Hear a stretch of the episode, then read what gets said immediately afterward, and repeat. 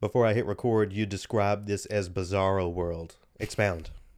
Expound. The people need to hear. What do you mean by that? And we're living in bizarro world. Every single news article that I have read over the past week, the things that you have shared here just in the past half hour, has me shaking my head, going, "What is? How did we get here? What is actually going on?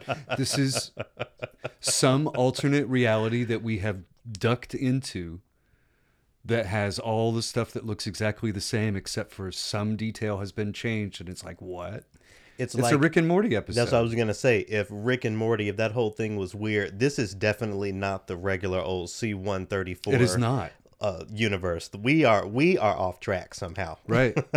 so whoever is close to the reset button on the simulation, hit that And hit it right now. because we need this thing reset in the big way. well, speaking of things being reset, so this week's downbeat is coming from the one and only Shaquille O'Neal. So one of the stories that people have been tossing around that I wanted to get us started with today is the fact that Shaq is done with fame. He said he is done with y'all and the way y'all y'all treating me as a celebrity. This comes from uh, the uh, New York Post. Let's take a listen to what Shaq had to say. Celebrities are crazy. I don't want to be in that category. They are. They're going freaking insane. Don't call me that anymore. These people are out of their freaking mind. How they treat people, what they do, what they say. That that's never been me. I never want to be looked at like that. And you know, all my life, you know, we we uh, well, ev- everyone probably gets stereotyped, but us celebrities, uh, we get stereotyped because most of them celebrities are out of their damn mind. I don't wanna He said not only are the fans doing too much, but the other celebrities are doing a lot as well. He said, sitting in front of his wall of wine. Right. what do you think about what what you just heard from Shaquille O'Neal? That he's he's done being famous. Leave me alone. It's wild how you have um, second thoughts about your chosen path uh, once you get a little bit too far down it. Mm, Do you think that's deep. Do do you think that he, that it's possible to eject like that? Not for someone like him, because first of all, basketball aside, I think right. basketball is an aside at this point, especially for the younger generation. He has um, been on on the commercials for uh, the General's car insurance. Yeah. He has sold uh, printer cartridges, icy hot. Pizza. He had a, a campaign with Papa John's. What else am I forgetting about? So he has been out here. Right. He is he is making some money Right. for somebody. All these organizations that, uh, well, you know, What? maybe maybe the general is fine as as an alumnus of of Papa's plantation of Papa, Papa John's Pizza.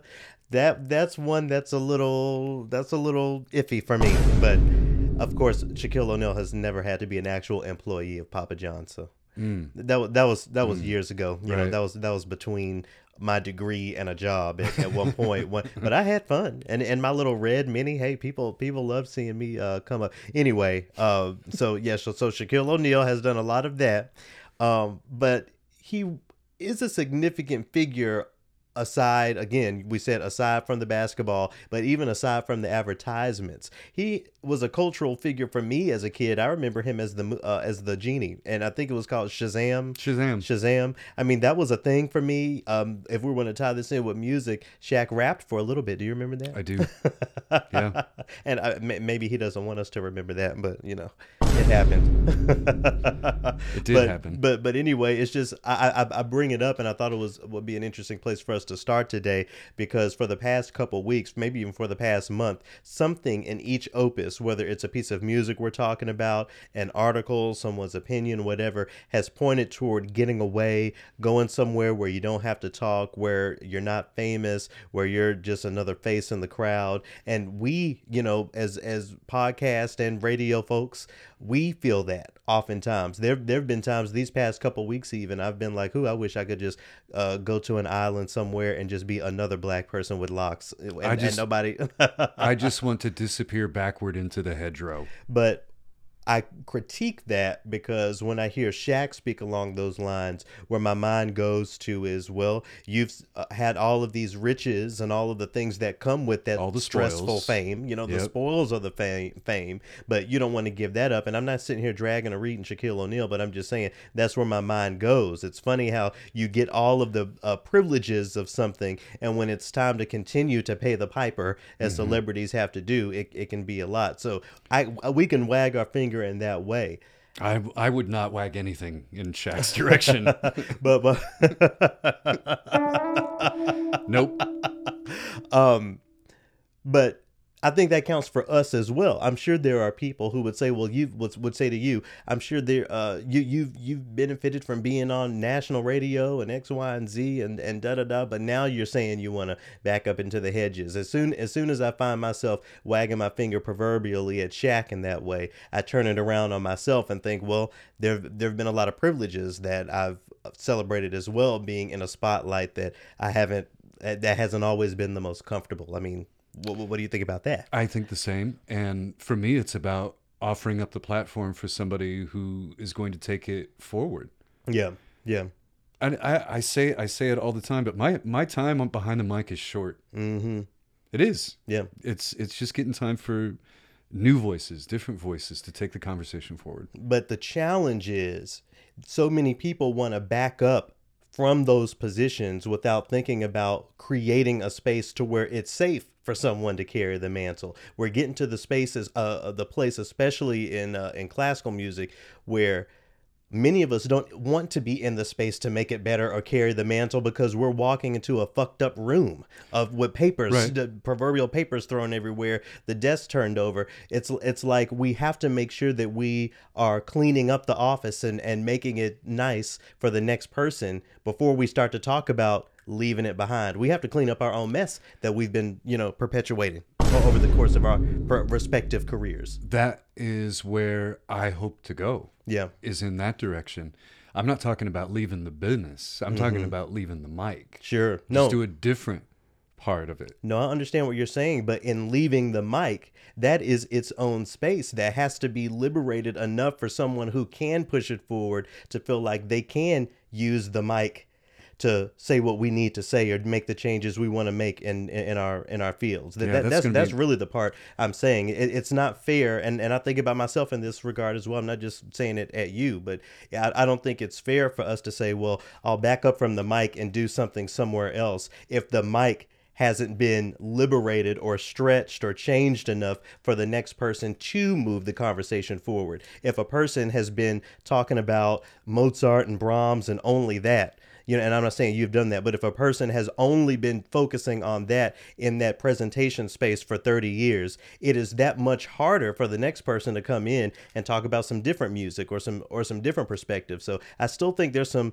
there's some responsibility there. That that's That's you know, the that's- messy work that's happening right now. yeah, and it's not comfortable. It's it's hard work, but I feel like it's work that must be done before we can have the conversation of passing the baton. I mm-hmm. feel like it's just sort of a cop out if, if we aren't acknowledging that there's work for us to do. But even so, what I what I often come back to when I you know again getting back to the idea of getting away and and being out of the limelight, I find myself at the center of a lot of rooms A lot of limelights. so I feel like there must be something in me and something in people like me to where n- no matter what it is, we're always gonna poke the bear, so to speak. We're always gonna try to uh, disobey the rules for the sake of lifting up someone else, some marginalized group or some marginalized po- uh, person, even if that's in the in the cafeteria at the tiki bar at whatever island that I imagine in my mind. If somebody isn't being treated right in there, oh i'm i am going to do something about it because i just have a propensity to to cause trouble i suppose. I can't i can't stay out of it. So let's let's go ahead and, and get into into this week's trouble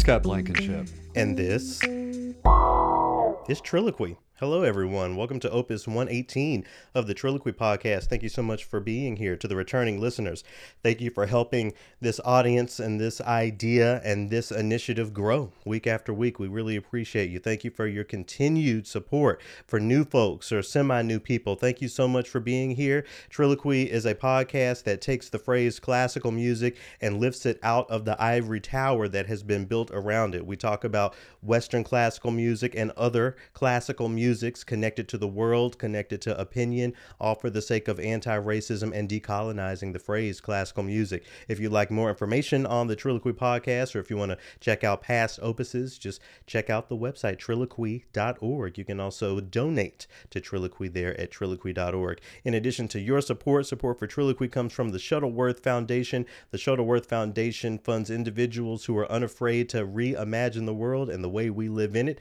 More information there at Shuttleworth shuttleworthfoundation.org. This week, I also want to give a shout out and a thank you to Art Change Us. Their website is artsinachangingamerica.org. I had the opportunity this week to um, be featured with them and to explore dismantling eugenics through our respective anti racist practices and work. A, a, really interesting intersection there when we talk about purposeful and intentional desirability in uh, reproduction, how that bleeds over into science and to journalism and, you guessed it, music mm. and the arts. Yeah. So, you know, really interesting conversation there. So I'll have a link uh, uh, to arts in a changing America.org in the description of this. Thanks to everyone over there to supporting the work. I also wanted to quickly say before we get into the first movement, if you have not done so and you're on Facebook, go to the Triloquy Facebook page and hit that like and follow button. Facebook is is is giving me some nonsense that if I have time,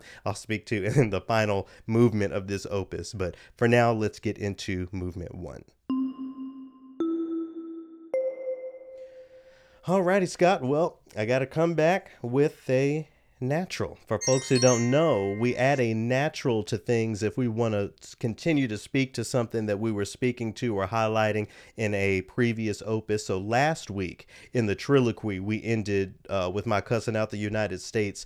Uh, as far as what was going on at the southern border right, with right. all the Haitians mm-hmm. uh, down there seeking uh, refuge and and uh, looking for asylum in the United States. Well, not long after we recorded, and as I was um, uh, touching stuff up and getting ready to upload, I came across the image that I ended up using for the opus last week. The image of this border patrol agent on a horse using a rope like a lasso or a whip or whatever. The reins, yeah. Round, rounding up these Haitians who are seeking safety and, and seeking a, a place to go. I really need to you know give it more than just the than the natural. I mean, it gets a flat, and uh, quite obviously, it gets the buzzer, the problematic buzzer. I mean, the historical implications of white men on horses using anything close to a whip or anything that resembles it in any prox- proximity to somebody black. I mean, just especially when you talk about the United States,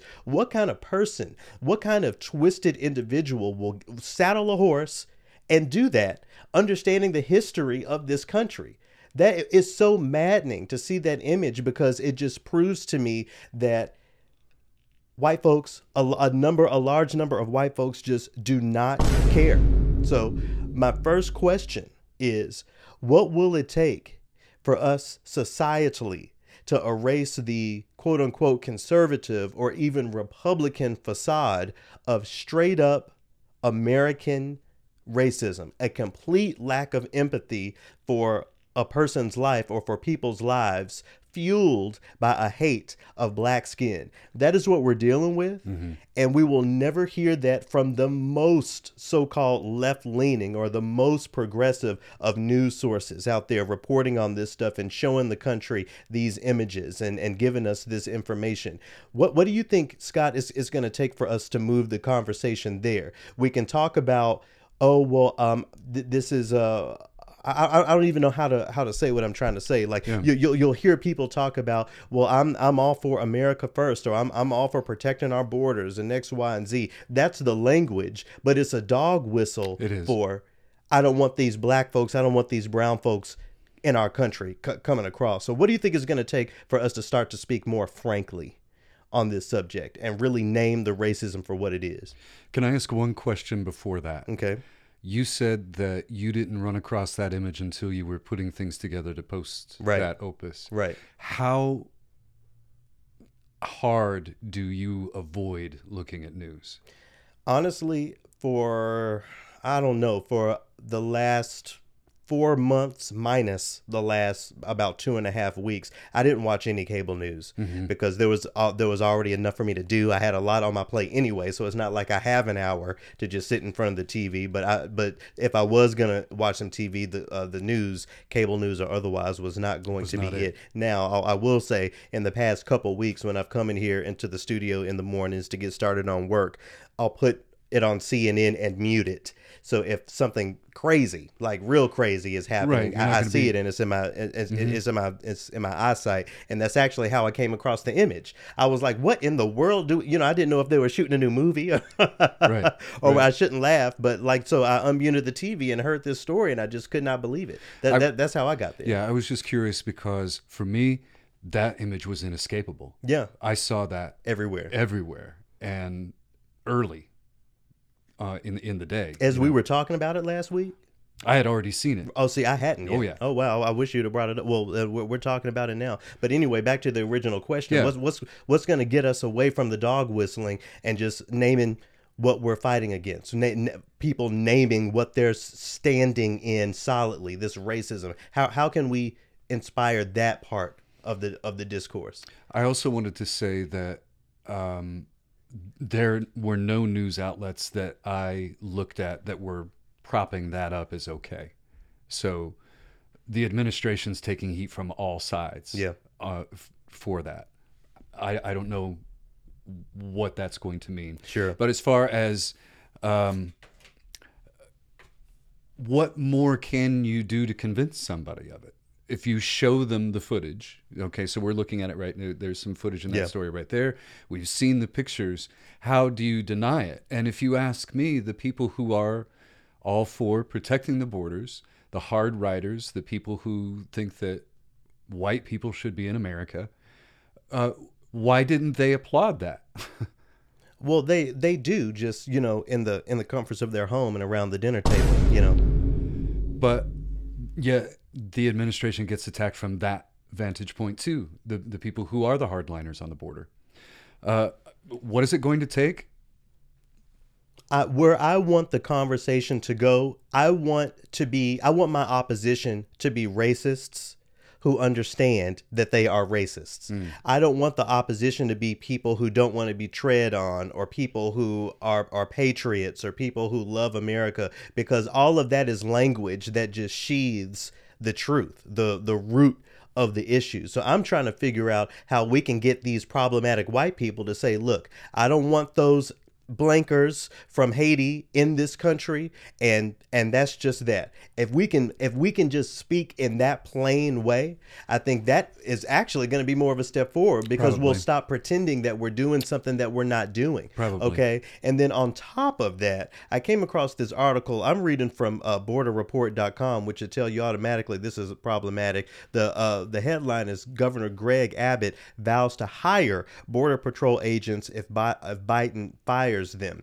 Um, Texas Governor Greg Abbott promised to hire the border patrol agents on horseback who received backlash after a video of the agents using their split reins to control their horses in Del Rio. The video and pictures led to accusations that the agents were quote whipping migrants or attempting to threaten those migrants look like again like i'm saying all of this dog whistle ass uh, conversation and and discourse what do you mean attempt uh attempting to threaten them oh if you see Right. somebody charging you uh, whipping around or, or flailing around a rope or whatever it is, and you have been traveling across water and land after dealing with the assassination of your president and an earthquake, Yeah. you you want to sit down, okay? And you're doing everything you can to find peace and asylum, and some and some white man is charging you on on horseback. What do you mean attempting to intimidate? That's what I'm talking about. We we have to stop using all of this bullshit language that is It's just plausible, lightly yeah. saying what we what what is obvious to me and to and to every other black person.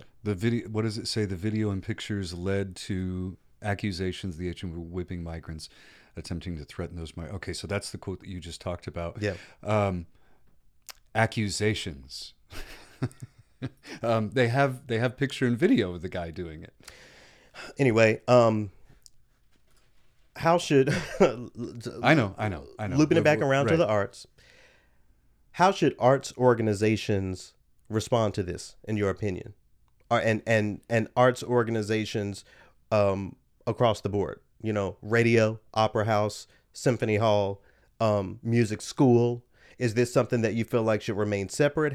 Do you think there is an appropriate way for those sorts of institutions to speak to and address this issue? What are your thoughts there?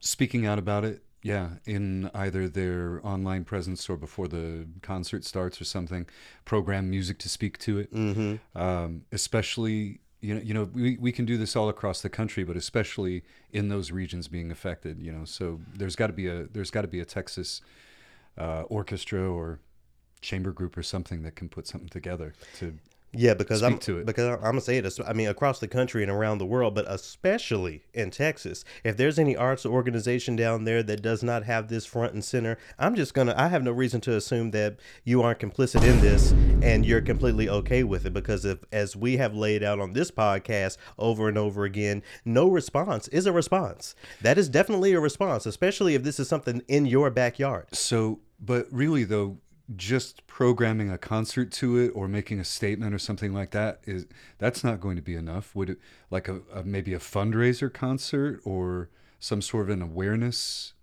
uh, No- campaign? What, yeah. do you, what do you think that what, what might it look like? i nothing is ever going to be enough if we if we want to boil it down to that because if the let's say the Houston Symphony raises a million dollars okay there are a lot of people who are not going to be uh, uh, served with just a million dollars. So you know there there will always be more work to do. So I feel like we can't scoot away from the work in an effort to not be performative because Right. you know that that, that it, gets really murky. But i don't know. My idea is that just raising awareness you know is very much multifold. So if, if- when i'm thinking in my uh, radio programming mind programming haitian music even in the most you know i'm playing it safe way because of course i wouldn't but if, if if a host or a presenter just feels completely uncomfortable addressing it, even having the Haitian music there makes it, it assures the fact that your audience is thinking about that country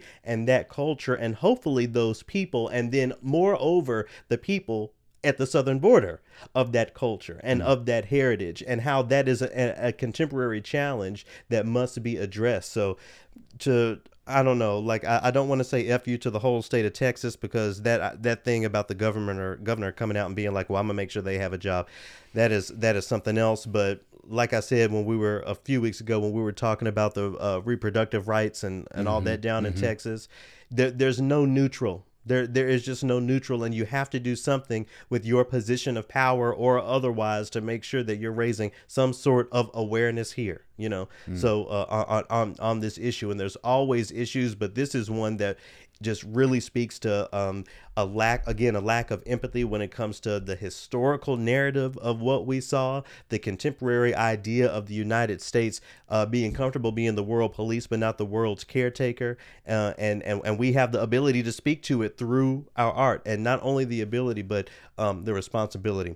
All right we're, uh, I'll, I'll post all that stuff in the um, in the description for y'all to look at but we're gonna transition out of this accidental with a piece of music by a Haitian composer. We featured a Haitian composer named Julio Racine before uh, a couple times. Uh, I, I was actually listening to another um, Haitian composer that I learned about earlier this week, um, the late Jean Rudy Perrault. And uh, he, he actually has a piece in his catalog, appropriately enough, titled Exodus. It's a piece of music for string quartet. So this is the end of the third movement, the third movement titled Hope, Exodus for string quartet by Jean Rudy Perrault.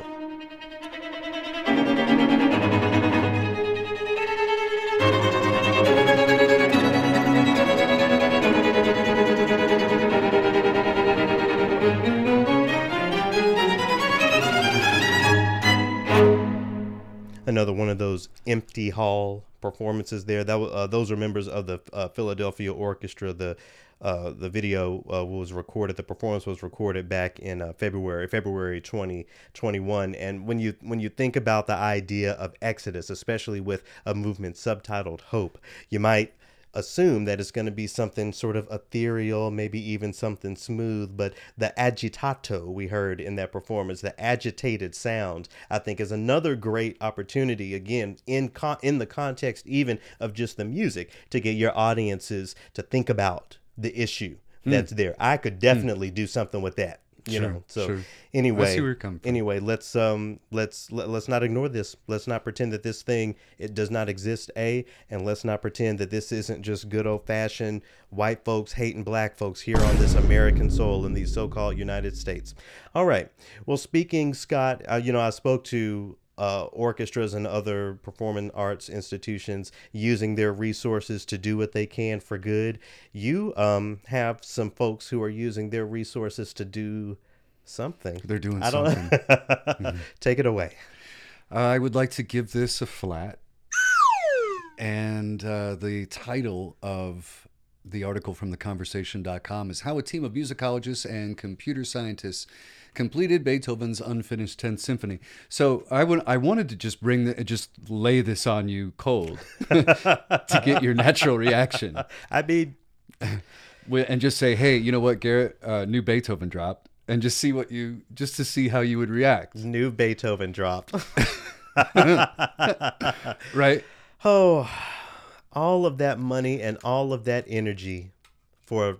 Let, let's let's read a little bit of this. I'll, I'll read from the No, top. so now from to give a little bit of context, you said that people have done this with Mahler. Uh, Schubert's Eighth Symphony has been finished. And, and let me let me back all the way up. So for folks, because we're not leaving anybody behind. For folks who don't know, for those of you who who and good for you for knowing nothing about Beethoven, congratulations. Um, this this has got to be a record he explosion. wrote he wrote nine symphonies. Okay, Yes. and he barely finished that ninth one because he couldn't hardly hear. Well, there have been. Um, you know, musicologists over the years that say they have found extracts from a 10th symphony. And I guess in the style, I haven't even read this yet, but in the style of Beethoven, they've put together a, a 10th one, even even after death. Uh, according to the person who wrote this, uh, it says I have pre- I have presided over the artificial intelligence side of this project, meaning they used AI startup Playform AI, taught the machine both Beethoven's entire body of work, and I and I'm not sure how they did this. They taught the computer Beethoven's creative process. Well, you know the AI the AI is smart. There are can- there are songs by artists created by AI, even the recording these I think days. I think Spotify's m- just making up music and putting it out there. Spotify is the who was Will Smith fighting against in um in iRobot, whatever company that was making those robots. I Yeah. feel like Spotify has an office in that building or something. You know, Yeah, they won't even uh, since I quit my membership, they won't even let me listen to liked songs in their entirety. I get like 40, 45 seconds of it. Anyway, anyway. uh, to carry on, so this is a combination of real life and AI coming together to uh, record. It has been recorded. A full recording of Beethoven's 10th Symphony is set to be released. Circle this on your calendar, October 9th, 2021.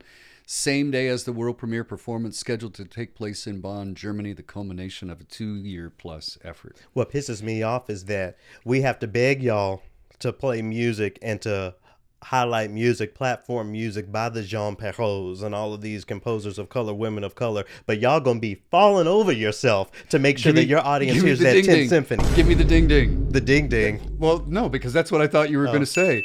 All that. Because you remember when I brought when I brought in the cat concerto, and you're like, there is an there is a composer out there I am tired. who is re- who's alive and ready now. That's what I'm saying. Right. Even beyond the historical uh, women and uh, composers of color. Right. I've, I've been in conversation with composers here on the ground, here in the Twin Cities, who Right, talk right. about how it's just impossible to get one of these orchestras to pay attention to your music. Oh, but goodness gracious, Beethoven's 10th. You know, uh, they one of the other things I'll, I'll speak to quickly is you know this idea of the curse of the ninth. So uh, back in the Romantic era, the idea that a composer, because of Beethoven, if he tried to write a 10th symphony, he would die. That actually happened for several composers. I think you mentioned Mahler. You know, he only made it to nine symphonies. There are a lot of composers who only made it to nine. There are a lot who who wrote more, of course, but you know, especially the way they tied religion and and the holy and God and classical music back then. If you know, God Himself said, "Okay, nine symphonies out of Beethoven is enough. Is that enough. that should be enough for us as well." Is that wrong? Question. anyway, So who's gonna get? Who's gonna uh, have the curse fall on them out of this project? all right. Anyway, so if y'all want to hear Beethoven ten, I'm I don't. I'm, I'm I don't. annoyed. I'm annoyed because I the don't. performances. I- oh my gosh, the people who are going to be so fucking excited to play Beethoven's 10th Symphony and to platform it. Yeah, No, I- I, mean, you're going to have to write a break about it. You you will be talking about it on the radio. it, it it is going to come down the pipelines. I, I think I'm gonna lose power on that computer right around that time. you heard it here first, folks. anyway, all right. Well, let's just uh, let's move on uh, from this so we can get to the final accidental for the first movement. But I did want to transition with music by who I call my favorite symphonist. So when I'm talking about symphonies in the most traditional Western European sense, I love the symphonies of Dmitri Shostakovich because he put all of the schematics and paradigms and rules of a symphony into his work, but they were just so different and really spoke to the moment. I, I, I often, you know, when I make this point, I'm usually pointing to the first symphony of William Grant Still, how he made it jazzy and juba and mm-hmm. all that, but mm-hmm. still followed all the symphonic rules, the symphony rules of writing a symphony. Well, you know, Shostakovich did the same thing, and he survived the curse of the ninth. You know, he he wrote not only nine, ten, or eleven, but fifteen symphonies. So you know, take that Beethoven.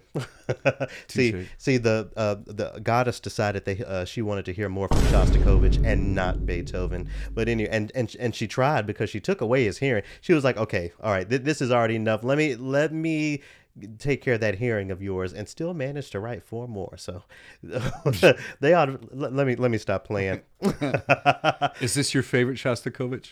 my favorite Shostakovich symphony is his first symphony because there's some there's something uh again as we have been described in the press reckless. There's something re- especially because when you talk about how Shostakovich was dealing with Stalin and all that so Yeah, he could have he could have gotten into some real trouble He could have you know, died. and he did and he did well he did you know he he ended up joining the party at at the end of his life but he definitely got into some major trouble Yeah. over the course of his life. Anyway it all you know this this body of work by my favorite symphonists symphonist it ends you know at the end of this 15th sym- uh, symphony with something a little spooky something that leaves a question mark on his legacy. So we'll listen to a bit of this the finale to shostakovich 15 to get us into our final accidental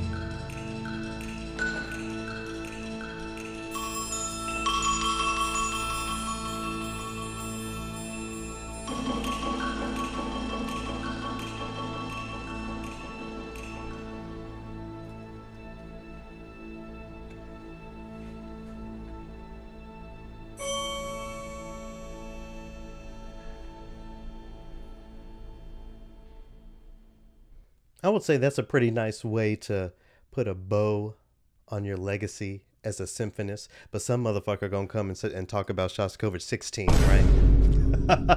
I don't know. Are there fragments of it around somewhere? Anyway, I'm tired because uh, look, the point is there is music by folks that are alive and well Right that now. we're ignoring, and we're computer generating more of the status quo. I can't. I can't. Hashtag I can't. I thought it would be fun. I didn't mean It's to. Ta- funny. I didn't mean. I It's didn't mean funny. to tax you. I'm sorry. I thought we could bat it around Classical classical music is taxing. There's just no way to get around it. yeah. All right, one more one more accidental for uh, this week. So uh, as folks don't know, because this is audio and not uh, video, typically when Scott and I record here in Studio G, I have the window open. But what I mean by that is I turn on a live stream of some camera somewhere around the world. So it looks like we're, you know, looking out the window at the beach in Maui or on the train Trains in in Norway, Norway. or or whatever. Well, um, tonight I uh, pulled out just a, a stream of Times Square, and we actually saw the stream or folks watching the stream of Fire Shut Up in My Bones, the Terence Blanchard opera uh, pr- that premiered tonight at the Metropolitan Opera, the first time an opera by a black composer ever hit that stage. Now, just, you know, again, for the new folks, we celebrate the firsts for the people, not for the institutions, because the Met has been around for a hundred something years. There have been operas by all kinds of black folks, dead and alive, men and women, and this is the first time. So, so shame on y'all, the Met, okay? Because that's pitiful. That's pitiful. But shout out and congratulations to Terence Terence, Blanchard. Blanchard. So give him a little bit of applause. So, um, I'm actually going to see this opera in a couple weeks. So I'm excited to be in New York and take part of, in this historic moment and historic moment. Again, if they set up chairs and a thing in Times Square to watch an opera, it must be, you know, something pretty cool. So I'm, I'm looking forward to it. But I'm going to give this bit of news a natural because the reaction to it has just you know naturally been what I expected. Sure. on the on the Metropolitan Opera's Facebook page, it got really spicy, and it looks like I'm scrolling. It looks like whoever does the social media over there has deleted Done a lot of the, the negative things because all you're seeing are folks writing about A response. How it is uh, how, how can i say like taking up for the opera like you know right, right. because obviously people were on here talking about oh this isn't real opera and xyz and da da da now the clip that the met posted i'm sure from a rehearsal uh, featured what looked to me like uh, fraternity stepping, you know, and and you know we can have the conversation of perpetrating, perping, and all of that. Are those all real kappas on stage? Because you know we need to talk about that. But but I trust that with black folks in the room, that was something that was addressed. But mm-hmm. anyway, the social media was was getting crazy. You know, folks talking about this ain't opera. Oh, we're here for Rossini. We're here for Mozart and all this stuff. But you know, that comment section and the narratives that are there, it reiterates the trepidation that black folks like me and other folks have when we talk about going into any opera or any classical music space, much less the hash, you know, uh, uppercase, uh, uppercase T, the Metropolitan Opera. If we have folks with that attitude in the comment section, of course, especially considering those ticket prices, we have folks in the hall having those ideas. So I, I'm, I, I'm gonna see. I'm looking forward. I'm not only looking forward to seeing it. I'm looking forward to coming back and telling y'all about my whole experience. Sure. Because uh, as I've told people, I've, I've been liberated. I don't wear church socks, so so, I'm I'm going in my Tims. Uh, it's because it's New York. I have to wear my Tims. You know. Okay. Um, but just so I'm, I'm not going to be in there with a suit on. I'm, you know, I'm going to look my nice. It's not like I'm going in with a t-shirt or uh, uh, with mustard stains on it, or you know. But but not that I would ever, you know. But uh, but I, I'm I'm I'm I'm, I'm going to show up as I am, and we'll we'll we'll see what happens. I think one of the things that we need to continue to address, you know, in the downbeat, was it that yeah, in the downbeat, we were talking about how we have the responsibility to make the bed, to set the room of the space that we want to back up from so that it can be more diverse or whatever. We just can't leave and say, "Well, your problem now." You know, I, I think one of the ways that that's happening here with this opera, you know, again, the first black opera at the Met, is that we aren't talking about the space for the audience itself being a safe space for those black folks. I mean, if if white folks are are talking about all this stuff in the comment section, do you not think some of them will go and hate watch the opera in the same way that we hate hmm. watch or hate participate in everything else in society? Boy, they must be some real masochists if that's the case. or they're that dedicated to their their ideals and and and their beliefs. You know they want to be there so that they can say well and i'm not just saying that. I went to the opera and da da da and blah blah blah. I feel like there's going to be a lot of that there How by, by the time this is done running. How long does the Met typically run a production? i'm not sure but i think this is running for about three weeks. Because I'm I'm going um in in two weeks from from this moment when So we're you- recording. So even even the person that is the, most against, let's not even say a black composer, the most against a new opera Mm-hmm. Sure. because it's not the fine classic canon or whatever. Right. Um, you can't give up three weeks. No, because they want it all. what did Freddie Mercury say? I want it all. Yeah, and wanted it now, I guess. Well, you know, um, I think the other, you know, one of the other things I'm thinking about is, and you make a great point. You know, let let's let's even. I I don't t- take race out of things, but let's take race out of it. Just a new opera. This culture, this atmosphere that the Met has coddled these people into having for all of you know these decades, over a hundred years, is being challenged now, and they don't like that. And I think as we move forward, using these buzzwords like inclusivity and diversity and access, you know, those words Right. specifically, we aren't talking about the backlash, the white lash, the the tenseness that's being created in those spaces. And I think that is definitely going to be one of the narratives to come out uh, of of this whole opera run after it's after it's all said and done. Yeah, you're hitting on something with the access piece because I don't think that I could afford comfortably a, a Met ticket. Listen. and what are these going for? Yeah, I, I can't comfortably afford it myself, but I mean, I'm I'm, I'm paying to be in there. I think uh, I, I don't have the, the seat map pulled up, but the the nosebleeds, the nose nosebleeds for the show that I'm going to are fifty, and if I'm gonna spend fifty dollars, I feel like, and and I you know I'm I'm privileged, I have it. If I'm gonna spend fifty dollars, I, I better spend hundred and fifty and be able to see something. But even the uh, one, I think the ticket I'm getting is one seventy. Even that is not like a you know the seat you know the the the seats that i would love to have are like 700 and 800 and if you pull up the seat map it's not it's not red dots down there it's white dots which means the seats have been They're bought. sold. you know they're, they're sold so people have this so when we talk about you know this access and inclusion it's fine. It's great that they have put out chairs on Times Square for you brokies to ta- to take a look at the opera, but we want to make sure that you know we reserve the real seats for our our faux fur coat wearers. Is and that stuff. is that something new? The broadcast out in Times Square is that something new? I, I haven't. I don't know either way. Because the New World Symphony down in South Beach has been doing that like since they opened. They they they set up the outdoor brokey section, is what you're saying. Um, it's yeah, and you know, it seemed like that section was the popular one because you could, you know, lay down and have your wine and all that kind of stuff. And the conversation that they don't have that I've heard from people who live down there is that they shoo off the houseless people who sleep there so that they can set that up. See, that's that's a Right. weekly exercise down there as well. okay, so then having the money to go and have one of the nice seats and everything and separate yourself from what the rabble rousers, the the houseless, right? I mean, isn't that part of it? Keeping yourself away from that element for the people buying that ticket. I'm not saying for me. I mean, But for the people spending the money, isn't that part of the allure, the eliteness of it? But see, but see, they see the blackness trickling in. See, all, see, it, it starts Yeah, with the okay. Terence Blanchard opera. Next, y'all are gonna just put anything up there on stage, and uh, you know, you Let know, me- you- let me tell everybody. Why are you acting like you don't understand how these people act? And let me let me tell you a little bit about Garrett. I like to set the table, and Garrett likes to come in and, and shove it while I'm setting the table. So thanks for that.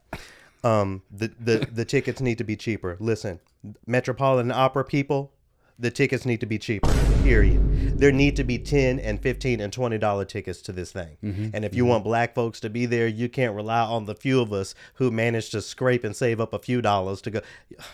Because, and I, I just really want to make the point. This is a historic historic thing so that is the that is my means of justifying spending the little couple coins i have okay to go buy one of these tickets. But it's not like i just have it either to just you know because i'm not gonna we typically i would say i better be going to see beyonce if i'm spending $200 on something Oh, I can't I can't think of an artist that I would pay that much to go and, and see. but it's a it's it's a historic moment and i want to be back here to give y'all the real tea of what it's like for Looking someone like me who is problematic. I'm gonna have a joint on me. I, I won't try to smoke it in the theater maybe. We'll see. Anyway we mentioned uh we, we mentioned freddie, freddie mercury so how about we we uh transition into the second movement with a little bit of that tune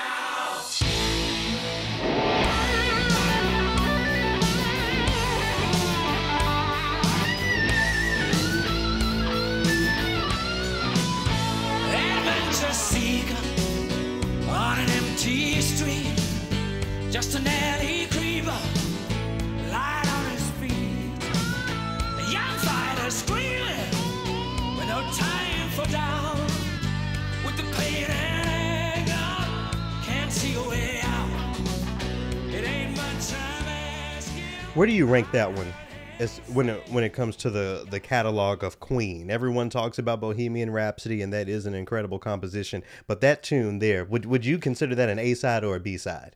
Oh, that's an unsung gem. Oh, right is there. Yeah. I, I only know it because I think of a T-Mobile commercial. So Uh-huh. Yeah. so shout shout out to uh, T-Mobile. This is not an ad. And uh, shout out to Brian May, the guitarist.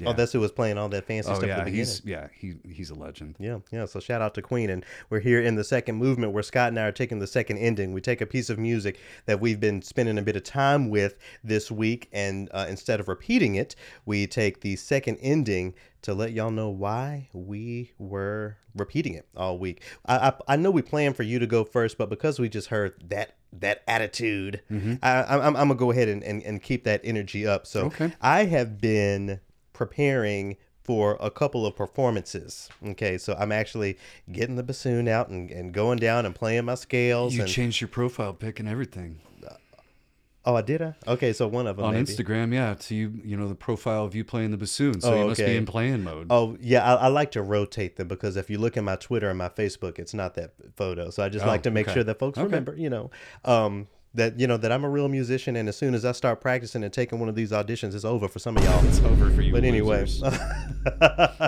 and it'll be over for me too Mm-hmm. because some of anyway. So I haven't been just listening to music in the way that I normally do because I've been practicing. You know, I've I've been doing that. I've been listening to the metronome. Shout out to John Del Vento. Um, but the one tune that I have managed to make my way to just uh, of happenstance is one that for many people they hear every morning. So where I want to start is that you know for the black folks or anyone who listens to the Breakfast Club out of New York, you know speaking of the Met, I guess we're still in New York here a little bit. Um, if you listen to the Breakfast Club and you wake up for the opening of the show, you hear a bit of this.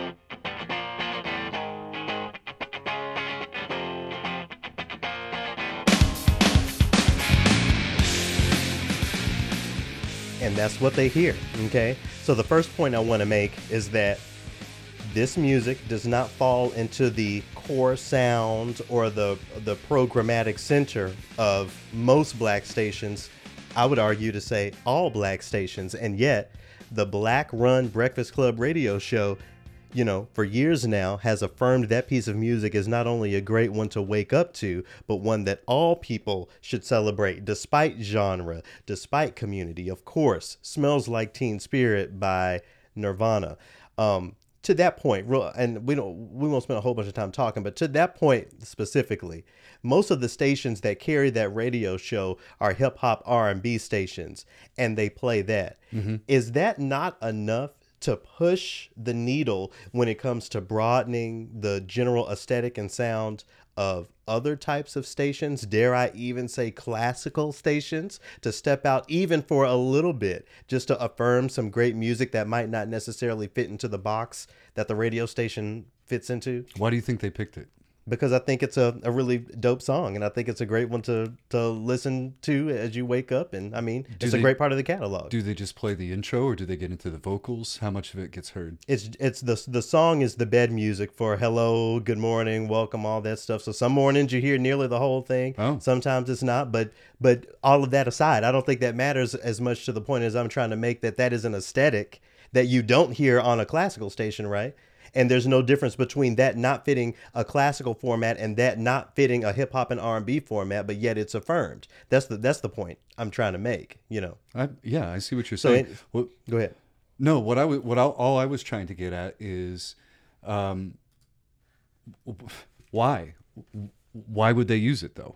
because because it's great music and there's a lot of great music out there you know i don't i don't know what happened when they were in the room and they decided to do it you know but it's it's it's a it's a good fit and thanks to that show it's a tune that more folks who might not be into that genre of music can appreciate and then go on to appreciate the legacy of Kurt Cobain and and all of that stuff just providing that window of access despite the so-called rules of genre you know that, that that's what I'm trying to say Bring uh, bring up the uh, the drum kick early in that. Would you can you can you back it up and and bring in the drum kick one more time?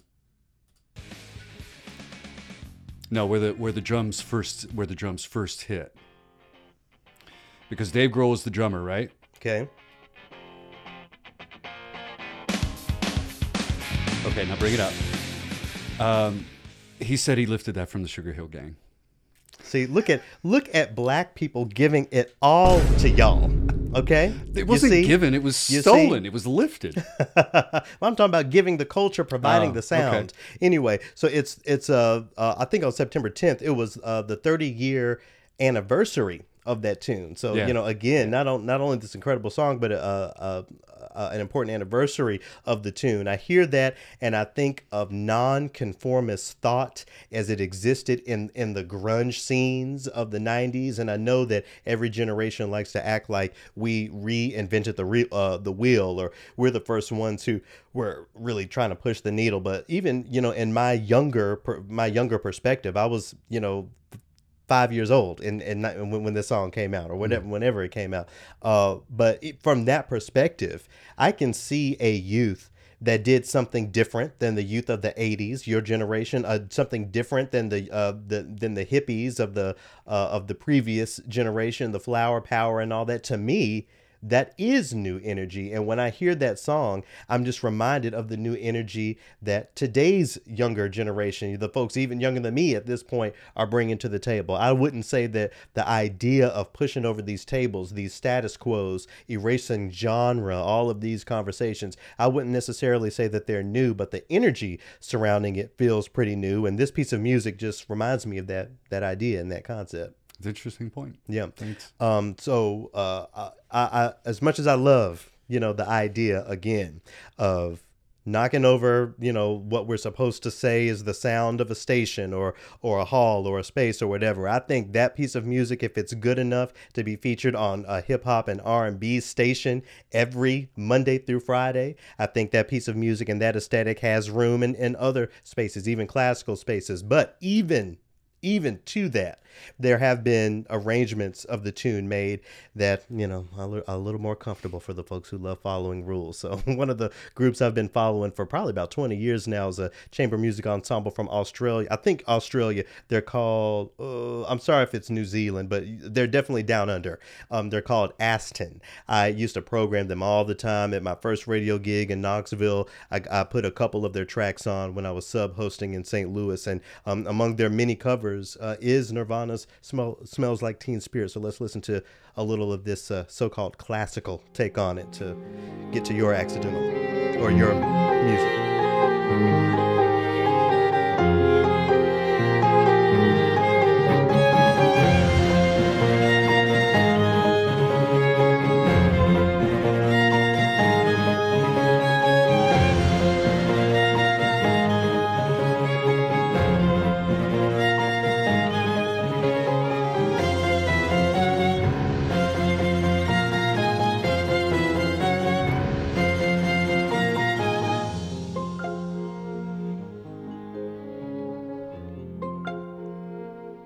What you think of that? Would you uh, would you speak to that and affirm that with pride if it made it across one of your playlists? That's You know, maybe even tell a story about how you know back when you smelled like Teen Spirit. It seems like it seems like they're trying really hard. oh, d- oh, it's what it the seems like shade! Oh my God!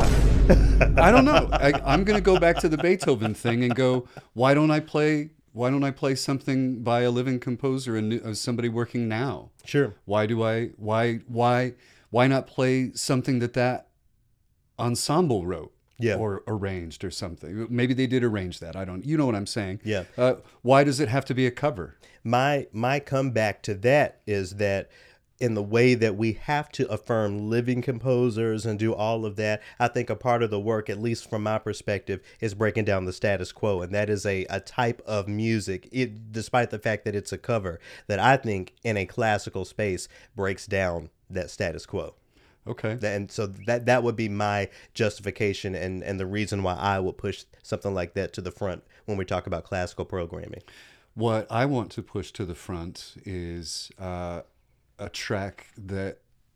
I, would you call "Autumn Leaves" a torch song or or, or like a, a, standard?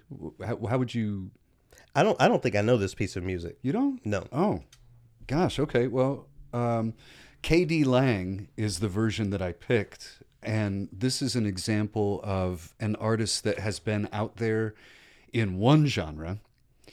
And then later on, like as a mellowing of the career, you know, starts to stretch out into other genres. And I think that the voice, her voice and her presence is more powerful in the style of autumn leaves than it is uh, you might recognize the, the the song constant craving from the Okay. radio do you remember that N- not by name. well that that was KD Lang's big okay. yeah What's the what genre are you talking about? oh she's a singer songwriter um, you know maybe uh, adult contemporary Okay, well, you know, But- thanks to the barriers and the walls we build around genre, I've never heard of that or her. So.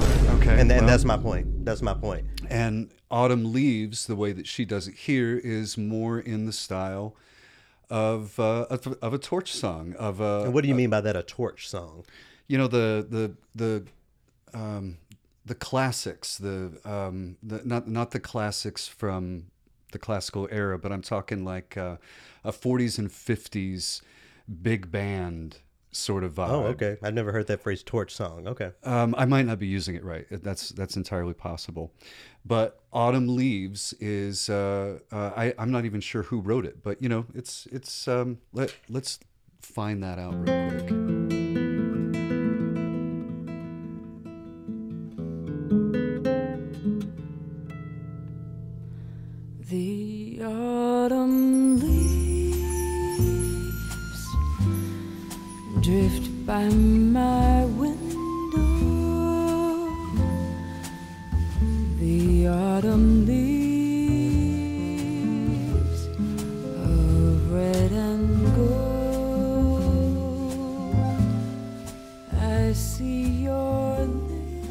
Here it, it lists a few writers Jacques Prévert, Johnny Mercer, Johnny and Joseph Mercer, uh, yeah. Johnny Mercer. Yeah. Okay, but I, I like the vibe of this, and it's not lost on me that you know the leaves are starting to turn here, and we're we're hearing this music. But you're saying that the original of this was like a big band, or Uh, I've heard it that way. Yeah. Okay. Um, but yeah, over the weekend I was in a part of Minneapolis called the North Loop, and just the way that the leaves would sort of get stuck in like a little tornado in the entryway of mm-hmm. some of the buildings. You've got this sun that it feels like you're just under a heat lamp, and then you go into the shade and you'll freeze. Sure. you know, so we're in Sure. that part where you're not really sure if you if you should wear shorts and the short sleeve shirt, right? or actually put on you know some some real fall clothes. Or You have to do a like San. Francisco style and always carry around a light sweater. I guess you have to. this but- time of year. But the way that KD Lang, her her breathiness too in it, is Mm-hmm. almost like every line that she sings is being sighed. Yeah. and and it has that vibe of the season. I listened to it, I don't know, probably half a dozen times over the last week, and I I wish that KD would do more of this sort of vibe. Mm-hmm. Um, It's beautiful. The, pop songs that she wrote that was fine, you know, but I really enjoy this from KD. Yeah, it's, it's it's beautiful music. And again, I find I feel like I say this in some way. I point to this every week, but when I hear this, let's I mean let me let me go back to a little of it here. So we're we're hearing the Concertina. Ban- yeah, I was gonna say bandoneon, but sure, uh, concertina. Got some strings in there, the soft rhythm in there. Got a string bass. There's probably a little bit. Yeah, there's some piano in there, and then you have Miss Lang singing so beautifully on top of it.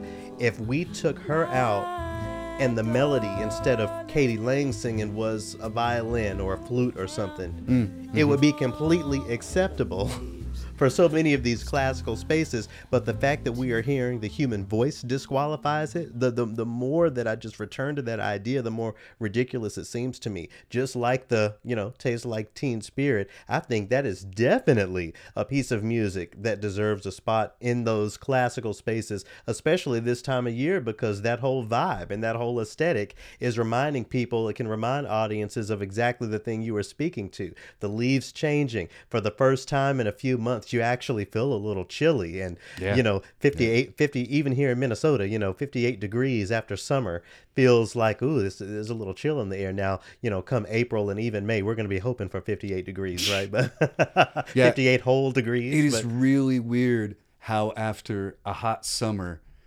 45, 50 degrees, it's like, ooh, geez. Yeah. But then after a cold winter, you will go out barefoot in 45 degrees. I think even National Public Radio, the the cartoonists, they uh, drew a picture.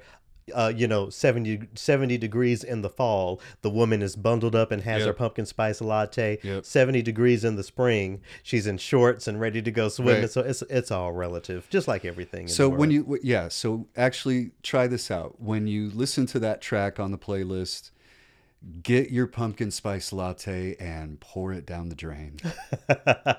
I'll I'll drink a nice PCL every now and then, PSL every now and again. Okay. but I'm more about the matcha. I think that's Oh, a yeah? nice um, autumn beverage for me. All right, well, uh, we're getting into the third movement here. This week's guests are Marcus Norris and Terrell Johnson. Marcus Norris is a uh, composer, a millennial composer who has seen a bit of success across the country with many different premieres and performances. One of the things that I have coming up um, is uh, the performance of one of his bassoon and piano works. So, you know, I'm, I'm getting into even the contemporary chamber music, which is really fun. But he's also had um, a violin concerto called Glory performed by a few orchestras across the country, including the Chicago Philharmonic, not to be confused with the Chicago Symphony Orchestra, but another group there, the Chicago Philharmonic.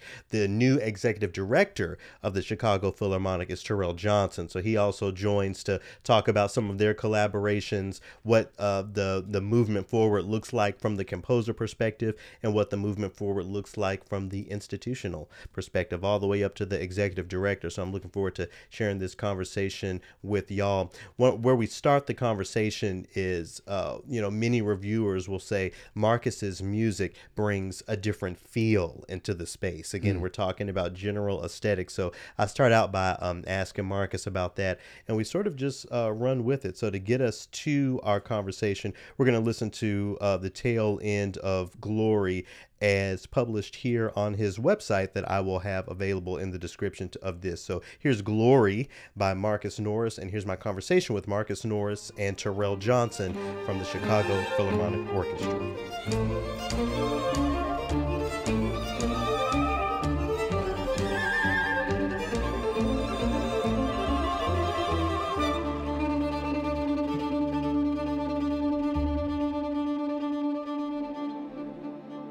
I, I try to just write about human experiences always. Um, that's just my relationship with art. Like all of the arts is like I, I try to base them in real things that we're all going through or or that are deeply personal.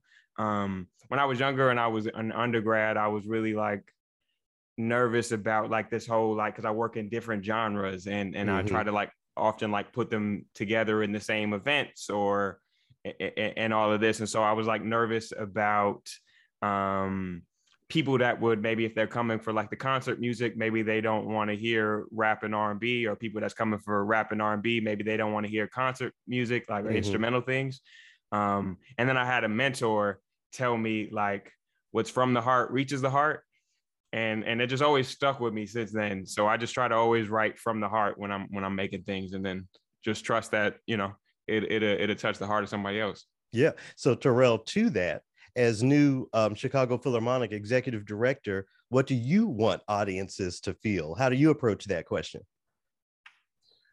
Um, I, I think most importantly is um, they should feel inspired. You know, they should. You you want to take them on a journey, take them away for that ninety minutes or two hours for a performance. And um, something I think is so exciting with programming and with our art form is is um, being able to kind of capture like the human ex- experience and condition and all these emotions and and everything you know sonically. And to have so many people interpret it in different ways and and um, you know just have so many different experiences sitting in the same theater. And so I, I just want people to be inspired. I want people to, to just have a moment to be taken on a trip Yeah. so um, for me programming is so important, and that's why I've been so excited working with Marcus and just you know having you know unique music being heard, music that reflects artists of our time and um, you know the now and, and our conditions now. So I think it's great to to honor the music of the past, but I think it's so important to to look to the future, especially so. Yeah, and there are a lot of people in Chicago to inspire and, and to engage. For for folks, I'm gonna I'm gonna stick with you, Terrell. For folks who uh, don't live in the Chicago area, you know, they, they may get confused as far as the different ensembles that are there. So, you know, you have the uh, the symphony orchestra, you have the opera, you have the sinfonietta, but then you have the Philharmonic, the Chicago Philharmonic. I, I wonder how you engage um, you know the unique role the chicago philharmonic fills in a city that has you know so many high quality high level arts institutions performance performing arts institutions. We we we do have a very rich ecosystem here when it comes to the arts, and um, I, I think we all like all those institutions that you mentioned serve a like a very strong purpose uh, individually, but we also collaborate um, often. And what's really exciting about the Philharmonic is that our organization is unique because we represent kind of the the collection of all those institutions. So we were founded by the Lyric Opera, musicians of the Lyric Opera. Um, and so we have Lyric Opera musicians, Grant Park Symphony, Chicago Symphony, uh, Chicago Sinfonietta. Um, many of them make up the, those are the you know, individuals that make up the, the Chicago Philharmonic. And what's, you know, kind of going back to the programming again, um, we, we are unique because we're musician governed. And so the artists are the ones driving the car. And so I think that makes the Chicago Philharmonic very nimble. It makes us um, be able to, to, to really do the things that the artists on stage want to do. I think it's so important that they're um, governing this organization, you know, and I'm serving as executive director, but, but having this unique governance model with the musicians, with the artists um, at the forefront of leadership and collaborating with them really sets us apart from other organizations within Chicago, but also in the United States. yeah yeah marcus I, I forget are you originally from chicago are you a chicago native No, I'm originally from Jackson, Michigan. I just uh, lived in Chicago for some years. Oh, okay. Well, e- even with your uh, years of experience living in Chicago, how do you see uh, the the Philharmonic's role again in a city where there there's so much high quality music happening, especially when we talk, and we're going to get to program, but programming, but when we're talking about diversifying audiences and and getting more Black folks involved, you know, is is to the general person is the Chicago Philharmonic uh, different or or unique, or do you see you know the one of the challenges being getting folks just toward the concept of the concert space? If that, if that question makes sense. I think I, I think it makes sense. I'm going to answer what I think it is, Yeah, and sure. just feel free to steer me if uh if I'm not on the right track. But Yeah, I, I guess Um, I guess basically I'm asking uh, from your perspective, are we dealing with getting folks to engage the arts in general, or is it a is it a matter of well, the Philharmonic is more my speed, or the Chicago Symphony is more my speed? You know th- that that balance there. Um, to me, it seems like a it just and this these are my views. These aren't the Chicago Philharmonic's views for the record, but for me, it, it seems more just about like speaking to people on on their terms, in terms relevant to their life. Yeah. And I think like like this um, composer in residence uh, thing that they're doing is a big a big step forward for that. Um, like when I was coming up, I didn't really um, go to any orchestra concerts or like I didn't really get into like concert music until I was like an adult, Mm, and um, because it just wasn't. Uh, there were no attempts made to be relevant to my life as a young black man. Um, and I think what the Chicago Phil is doing, I, I'm obviously maybe I'm a little biased, but I think what the Chicago Phil is doing now is, is a big step forward towards that. Yeah, yeah. And you, you said you didn't come up going to orchestra concerts or anything, but you did come up as your bio reads making beats on pirated uh on pirated software or or whatever. So, you know, with that, I imagine there is, you know, some proximity you have to the streets, as we say, just uh just uh black folks and, and black culture, black communities. As you've bloomed, as your uh, career has grown, I wonder if you feel like you've left those communities behind. How does your career now speak to the folks, to to the streets? Oh, it's like hundred percent. Like eh, like everything I do is it, that that's I write music for uh people like me and, and these are who I'm thinking about. Um I recently got a, a a pretty negative review from like a really older white man and I remember thinking like maybe it just wasn't for you Mhm. in my head you know what i mean it's like i everything i write is for people like me um i gave a talk to the musicians um so chicago phil just played uh my, my first like uh violin concerto called glory Mhm. and I gave a talk to the musicians um, at the rehearsal that I attended. Uh, there's this section in the beginning where I put these like um, Bartok pizz in the lower strings where they like, for those who don't know, Bartok pizz is when you like pluck the string so hard that it rattles the whole string on the bass. Um, and I was telling them, I'm like, the idea, like the inspiration behind this section was like growing up and being riding, riding in like a hoopty with like where like the subwoofers are worth more than the car, and every time the bass hit, it just rattles the whole everything.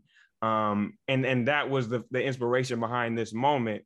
Um, so I often think like I often like wonder like could people who don't have these shared cultural experiences, it, can you can you fully appreciate those? And and I think you can still appreciate the music, of course, and I hope so. Yeah. Um, but eh, there's just so many like specific cultural things in my music um, that I, I never I never shy away from. I never try to filter out, um, and I, I just lean into. You know.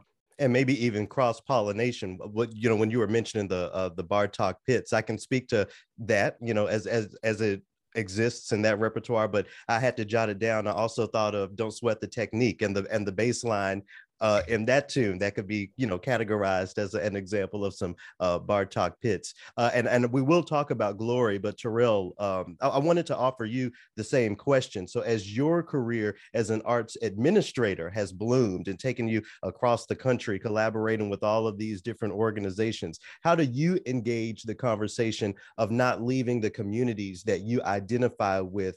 Behind how, how do how do you take black communities on the journey that you've been on and that you're continuing on Uh, that's a great question. Um, I I was listening to a there was a panel discussion a while back, and they kind of Titus Underwood um, put it really really well. He said,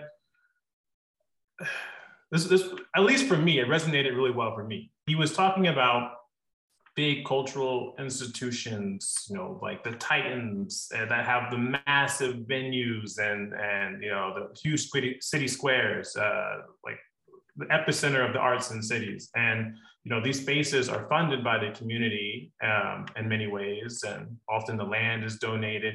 Mhm. And um, what he said was, if those spaces aren't serving the community, uh, they kind of can turn into a golf course. right And I was like, whoa, because I, I, I just, I, I mean, I, I respect golf. I never, I never had the opportunity to play golf though. So for me, it's like, man, you know, I, I would love to, to, to start, but I just like that, that resonated with me because it was very true. Like, yeah, if, if if you have this, like, you know, land is so precious and you have this space, and if you're not really serving your full community, then for many people, it can turn into this, into a golf course.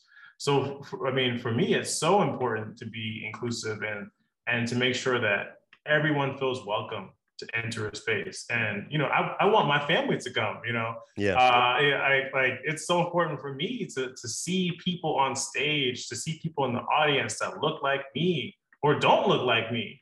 I want to see everyone there. So um, that's that's been essential for me. Um, I I can't speak to it enough that it's our responsibility to make sure that our patrons feel comfortable, that that um, that our artists feel comfortable being on stage. You know that the, that the people there feel that they're included and they're part they're a part of this community. So uh, nonprofits and the arts, I think we it's our mission. It's, it has to be our mission to be directly rooted into the community and to be um, a welcoming space. So that's that's been very very important for me as I look to the future for the Philharmonic.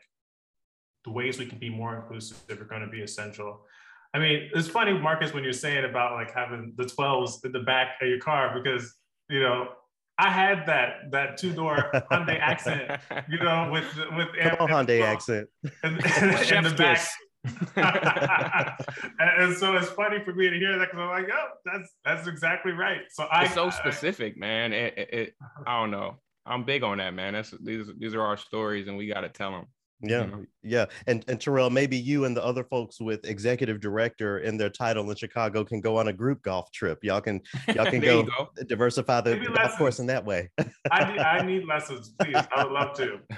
so, so Marcus, I, I do want to uh, talk about Glory, just a, a really incredible piece of music, and it reminds me of a conversation that I feel like uh, we're getting closer to, or we're being forced to get closer to in art spaces. We have music that is black. I'm, t- I'm thinking about uh, Nina Simone, and you know even uh, the the very black Afro American Symphony of William Grant Still, and then we have music that fits the aesthetic of those spaces that I feel like happens to be by Black folks. I'm thinking about Joseph Bologne, even Samuel Coleridge Taylor to a Yeah. degree. So, with all of that stuff in mind, I wonder where on that spectrum you see glory. Are you writing music that Black folks identify as Black, or is this orchestral music that happens to be by a Black person?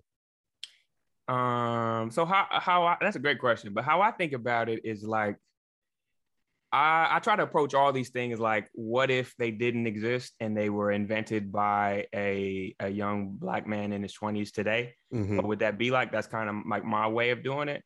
And I think about like um uh like like for example, like because black folks like um I, I heard a European composer say in undergrad that like a lot of like European composers don't even like approach like orchestral music or like string quartets until they're like 40 because they have this Oh. like weight of like Beethoven and and you know I mean all these like geniuses weights on their shoulder but like for me my personal views were just like you know like like of like the Malcolm school where it's like it's like they never they never left. This like we not part of that. So I don't have no I don't have none of that weight. So I can just do whatever Yeah. I want to do and write whatever I want to write. And um like I said when the bass comes in it's very much boom boom boom boom. It's very Yeah. much to me it's very black to me or like there's very like lush parts of it where it's like um like these progressions are like progressions I learned studying like Robert Glasper and, and, these type of things, or or even I would say even just like the attitude of it. Um it like especially like the solo parts, I, I, I think are like super black. But I, I guess to like more specifically answer your question, like where I would be on the spectrum, I think I think about it less like that, and I think about it more like um instead of like two patches of fabric that I'm sewing together, I think about it like, what if you just took those fabric all the way apart down to the threads and then just kind of like wove them together to make something new that you like, you know, like it's not um it's not red, it's not blue, it's like purple. If Yeah. that makes sense. Yeah, and that in itself is a part of the black tradition, even outside of music, just taking things and, and making them new. That's beautiful. And uh, the Chicago Philharmonic performance uh, wasn't the first performance of Glory, and it certainly you know won't won't be the last. I, I I'm sorry that uh, one of the orchestras that uh, uh, performed Glory, the Jackson Symphony, I used to play down there, so I hate that you know the timeline didn't Oh, uh, that's work out for me to for me to play that piece there. But I wonder what you learned um, about yourself as a composer uh, with each performance of this piece of music? Do you hear one orchestra play it and you say, "Oh shoot, I need to go back and make the second flute part do this"? Or i- i- is, that a part of, of the process? Yeah, and and that's also very black. sure. it's like uh it's to me it's like i don't know i always have to tell people like this piece of paper is not the music it, it's like the people in the room together playing it that's the music and this is just like you know like an instruction manual or like or like a playbook kind of like Mhm. in a, in a, to use a sports reference. Um, so it's definitely always changing and it's evolving. And that's another thing I uh, I picked up from my friend. I, I think it's our mutual friend Adrian Dunn. Oh It's yeah, like shout I've out been to working. Adrian. Shout out to Adrian, man. But I've been like, uh, so we met when I was like really young, like I don't know, 22, 21 or something like that. And and um and I've got to work with him all these years. Um and like Adrian is like notorious from that. It's like the what's on the paper is like a loose suggestion at best. but but it, I really respected that because it's like um he's just always willing to like it's always about making the music better and he's not afraid to like well if it's going to be better this way when we put it on the people then let let's do it and and then i think he performs a lot of his own music whereas i that's not my role. So it's like i have the added burden of like i have to go back and write it all down again but yeah. but but definitely uh, there's like a lot of like little things. And and even after this last performance we just did like what a week or two ago it's like i got like a list of things i need to like notate in. A, a lot of it comes down to like maybe the vision doesn't change but like um just getting more and more clear about the notation. Even like even like what you just said you uh i don't remember if the recording had started at that time but you you were saying like for for miss me it's like not everybody can read that clef so i'm gonna need to go back and, and, and figure out another way to write it so that like uh you know i, I eventually I'm, I'm not going to be able to be at all the performances or like long time knock on wood i'll be i'll be gone. And, Yeah. and you would love for people to be able to keep playing it without having to pick my brain about it Yeah. Or or you know, to be fair, maybe we bassoonists need to step our game up and just read that treble clef and you know, man up, woman up in that way. well you're a bassoonist so you could say it i can't so and and Terrell, you know, this of course brings us back to the conversation of programming. You know, the the critique, the little dust in the corners that uh, folks in in my line of work will always throw out is, well, it's great that you got Marcus's Piece Glory on a program, but that's one composer and one piece of music and and one moment. I wonder how you approach the idea of programming in general. I mean, you have folks like me who would say just make the whole season black, and then you have folks on on the other side who would say, well, we have to you know speak to all of our communities. How how do you approach uh, a good balance uh, while you know changing the field and, and using your your position of power uh, and influence to the to the uh, greatest ability you can? Hmm, That's a great question. I think in, in terms of changing the field, something I noticed um, people were getting stuck on a couple, like maybe a year or two ago, um, when we were really um focusing on being more inclusive in, in orchestral music. I noticed people were focusing on exclusively, if you're adding Black artists, that means like you're, you know, you're they're putting themselves in a box. You can only play Marcus's piece, Mm-hmm. And or I feel like like there, the options were limitless because like yeah, we could obviously you know the Chicago Philharmonic we've added a composers in residence program because we want to also be increasing the rep and also highlighting all the great artists that are out there. But also like th- these things are simple as um, there are so many tremendous black performers too. So Amen. just because like you can still play, uh, you know, like the, the the standard rep and and there's great, I mean, fantastic artists out there. And now they're all kind of um on high demand. Like it's impossible, you know, to Right. start training people because like now we're all like, oh my goodness, these people have always been there. you Now love to see it Performances. Yeah. It's like Black Uh, History Month all year now. yes, yeah, but, but what I think is so strange was that some some people were focusing exclusively like if, if you wanted to play uh, a certain piece, like you couldn't have you know Mozart clarinet concerto with the black clarinetist. Of course, you have Anthony McGill. There's so many like terrific musicians out there. So just because you know maybe we didn't write the piece doesn't mean we can't perform it. So I think it was interesting um, that dichotomy that certain places were kind of in, in this reflection of uh, being more inclusive, they were kind of forgetting like, obviously all these great works should be added, but we have great musicians to play Mhm. everything. So, um, so I think the, op- the options are limitless in terms of, of, of having more, you know, diversity in our art form because, you know, we can either be uh, executive director, we can be, you know, the composer of, of, of the works on the program, or we can be the artist performing it. So um, I think those options are limitless. So, I don't really, in terms of, of, of programming and, and providing that guidance, I, I don't think I'm I'm trying to limit in any way who's on the program. I think because the, the, options are, are, are abundant. Yeah. Um, I will say I am super proud of obviously us having this uh, Donna Milanovic Composers and Residence program because I do think that we need we really need to be uh, doing more to push forward um, the, young composers and also um, just playing new music. I think is so important. So, uh, and, in terms of programming and and planning for a concert, that balance between new music and you know the old standard pieces, I don't think there's a formula to that. Um, I don't see. I, I don't, in terms of programming, I don't think people should be thinking about ticket sales.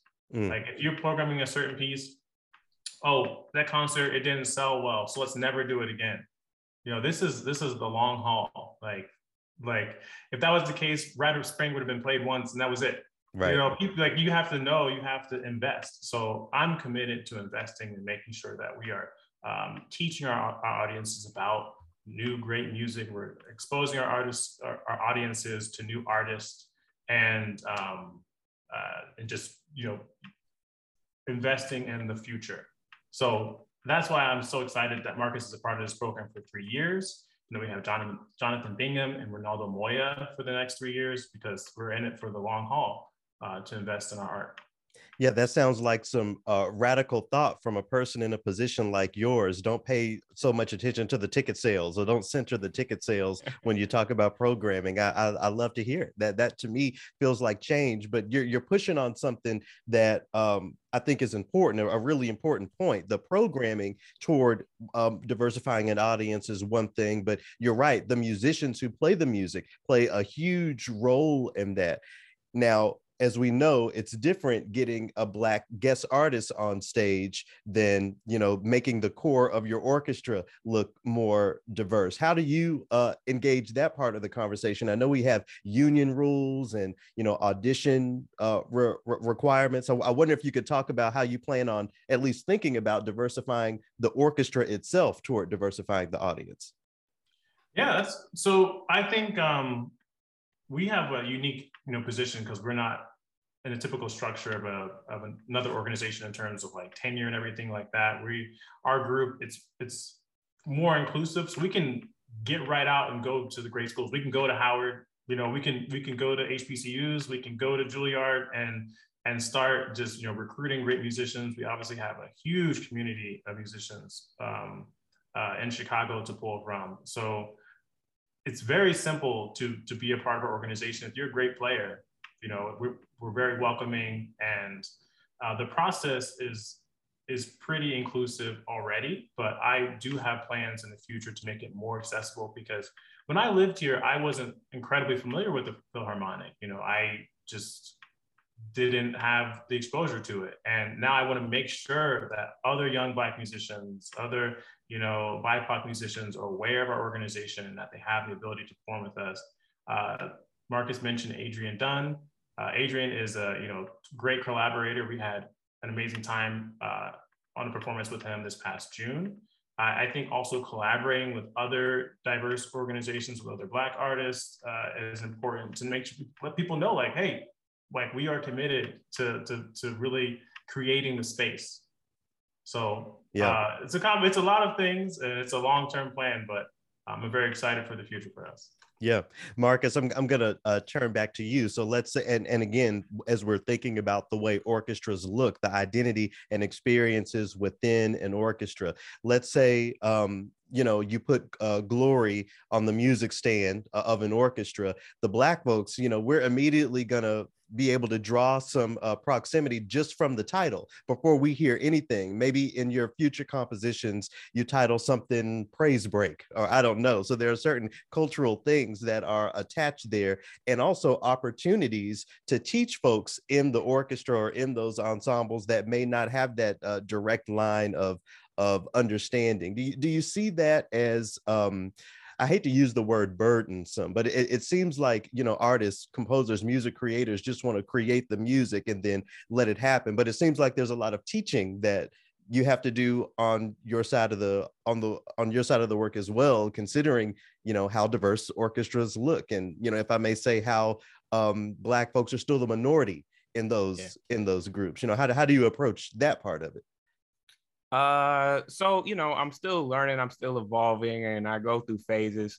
Like a few years ago, I got into this like, I don't know, angry 20s phase where I was just like, I ain't explaining nothing to nobody. It's like y'all want to play my, you figure it out. And it, it just on that part, I just I got I got exhausted. I got exhausted from like explaining my humanity to to white organizations or to white folks or like sometimes they're not in, in certain situations there are certain people who sometimes don't really even want to understand your thing and then if you if you talk how i talk and you look how i look they automatically assume that you that you don't know what you're talking about Mhm. uh, on top of that or like or, or another one i get a lot is like um and me and me and adrian have talked about this at length but another one i get a lot is like they think it just kind of like god just speaks through me and there's just this like it's just this intuitive thing like oh you just have like black folks just have this intuitive melodic voice and all this and it's like it's like yeah no i do but like but i'm also like a master at my craft and all these things. So I, I got real irritated a few years ago and i was just like i stopped writing program notes and was just like it is what it is. It, it like it uh basically i just kept saying if you know you know you know what i mean? Because like you said it's like the people i was writing for know. And but but all that going to said is like I, I've I've grown some in the last year and um and met some some great allies and make and met some some people who there are more people I, I guess I'm I'm choosing now to focus on the people who do want to understand and who Yeah. do approach it from a place of love. And I think that my it's better for my music and all these things but also for my mental health. Yeah. Yeah. Um oh yeah so so now I'm trying to get better at that about like thinking about ways to talk about these things. But like you said not um not taking on the a burden of it or not feeling like I have to or like basing any of my value on whether or not uh people outside our culture uh, uh, appreciate it. But still it's like um for those who really do come from a genuine place and love it and, and want to understand I'm I'm working on uh, getting better and, and and clearer, I guess, at like at giving that cultural context and, and and talking about what these things mean to us. Because at the core, um, we are talking about very specific Black experiences, but like a, a lot of our things are human experiences that other people can understand. Um, if Yeah. that makes sense. yeah yeah. That word fatigue is is Yeah, resonating with me. You know uh terrell in the rooms you've been in i'm sure that at some point you have felt that sort of fatigue as well. On the administrative side of things how do you deal with that fatigue of feeling like um, you always have to teach or you know i know we always have the conversation of being the representative but sometimes when you're the only one or one of the few black folks in the room there are things that you just have to explain right? Is, is that not a part of it? It, it is that, that is a part of um it's a it's a burden you know we have. Um I I think it's important to have your your personal board of directors you know we all gotta like this is like our community your friends your family you know those people that you can have around you. And um during those those those times when you are feeling fatigued you know if you have the people you're sharing your goals with and um and they know what your what your passion and your mission is and sometimes if you think you're getting off track you got to check in with your personal board.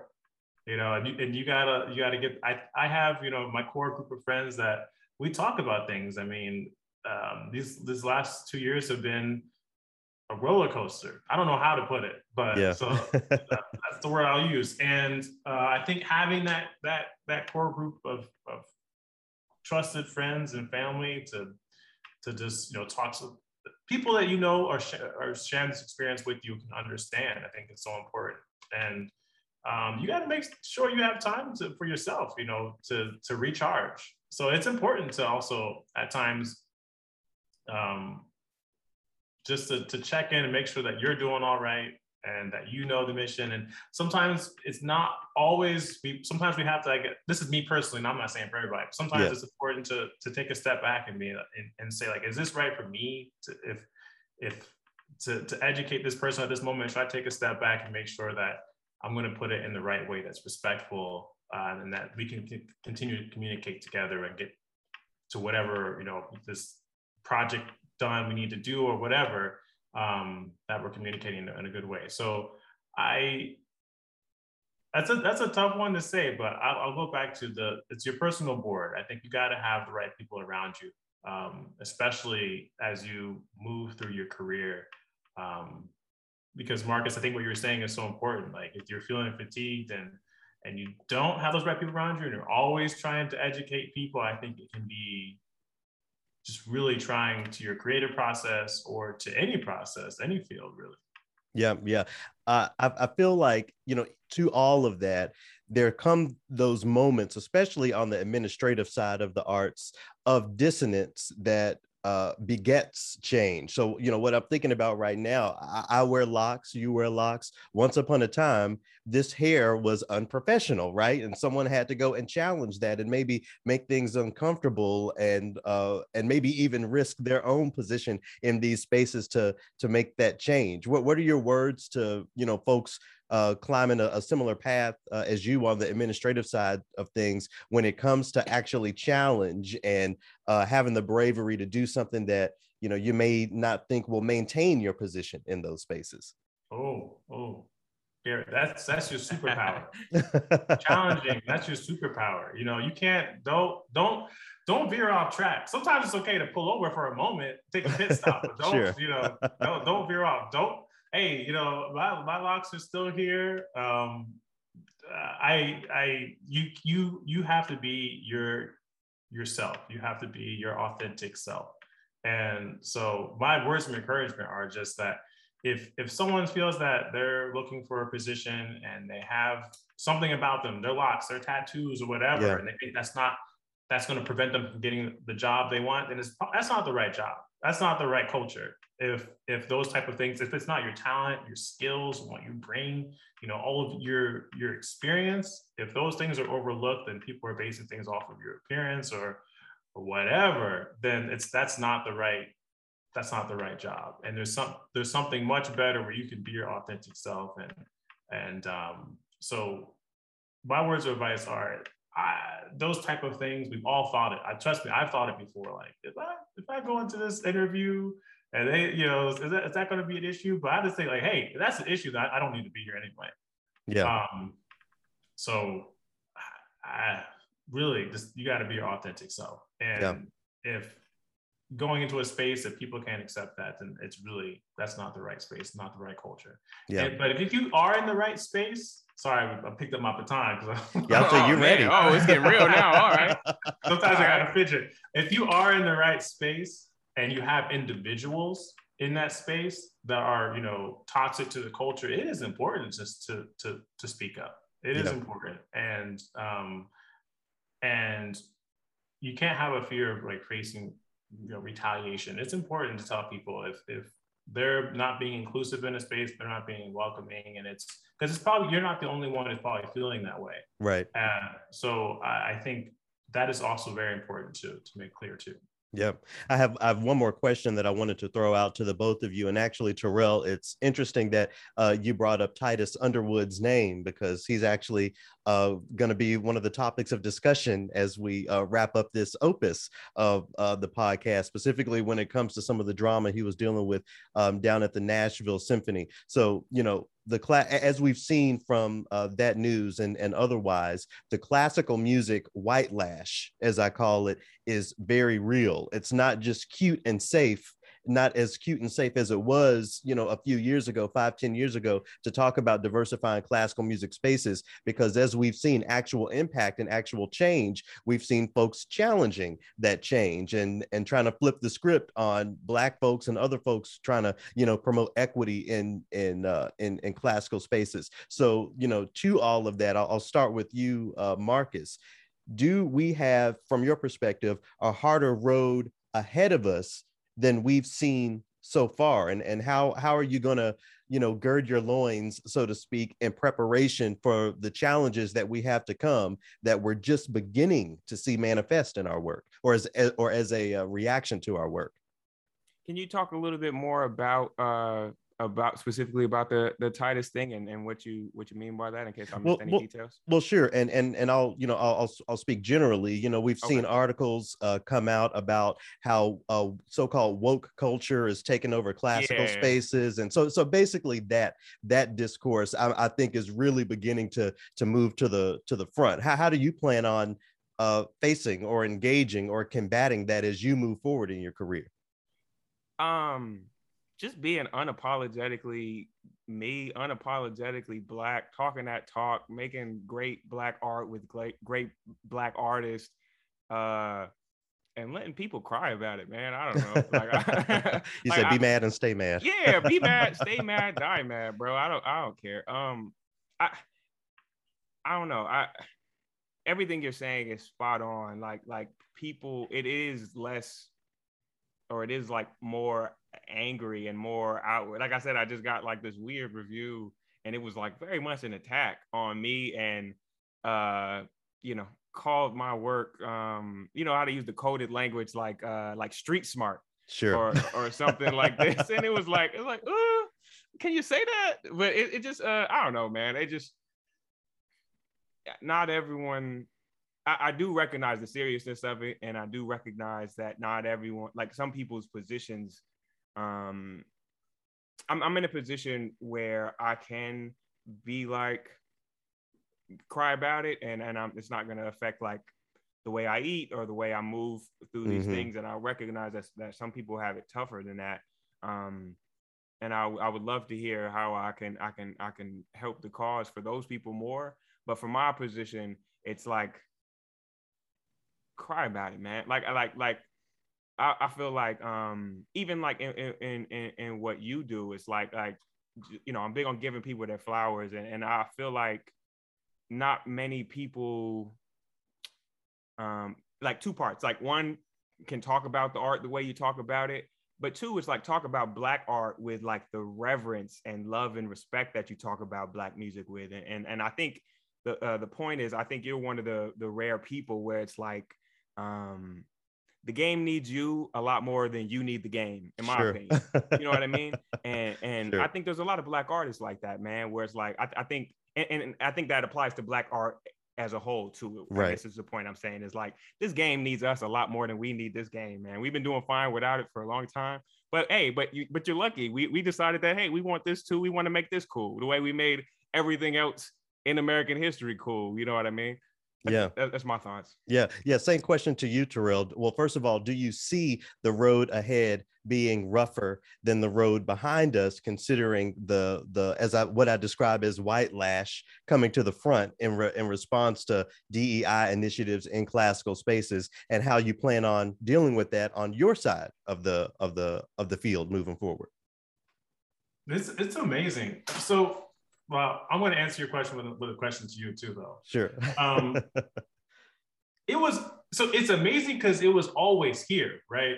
hmm But now, because we like you know we've all experienced these things, but in a way, I'm I'm happy that everyone knows it now because it was it was it was tough, you know, moving through spaces. Um, you know, my- my main instrument's clarinet, and being only black person in a space playing playing the clarinet at times. And when things would happen, people like, "Did you see that? Or Did you notice that?" And people like, "No, no, that's just you know in your head." But now, you know, those experiences, you look back and it's like, "Man, that was really not right." Yeah. And the response now, like this, this very positive and also at, at times very negative response. Um, I think it has helped to not be gaslighted anymore. To know like, oh, this my my my feelings were really relevant, and my experience is really relevant, and now I can do everything in my power to make sure that um, someone coming from behind me, you know, I'm leaving doors open behind myself for other people to come through, and I'm aware of. Um, I, you know, firsthand uh, experienced many of these things in, in, in terms of playing in this field and I've experienced the, the wonderful things about playing in this field. And I, I have a full understanding of both.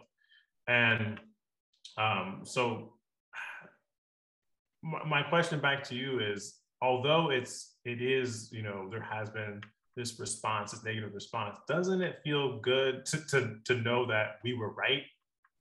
that that you know like when we said to the personnel manager or whatever like this person was being you know kind of disrespectful and people kind of blew it off. I, I, for some reason this might be me just i don't know being i don't kind of masochist being a masochist about it but it, it it's it is very helpful just knowing that people can be overt about it now and you really see these people are being allies. We have allies now and we know who those allies are and we know like hey maybe we don't want to take a donation from this person. Right. And so i'm kind of i kind of feel that it's just having this transparency now um, is in a way a positive because we really know who we need to align ourselves with we know who we need to be collaborating with now we know the people that this might be not the best people to align ourselves with and maybe for our organizations to not accept donations from um, if feel they're like- not yep Oh, I'm sorry. I thought you finished. No, never. You always got to cut me off. I go, I'll go on forever. but you put me on a podcast, Gary. I'm going to go on forever. But no, I just think, I just think really, it's it's about now we know um, people who might not be. EDI is essential. It's essential. So um, if there are people who are pushing back, they have to ask themselves, why are they pushing back?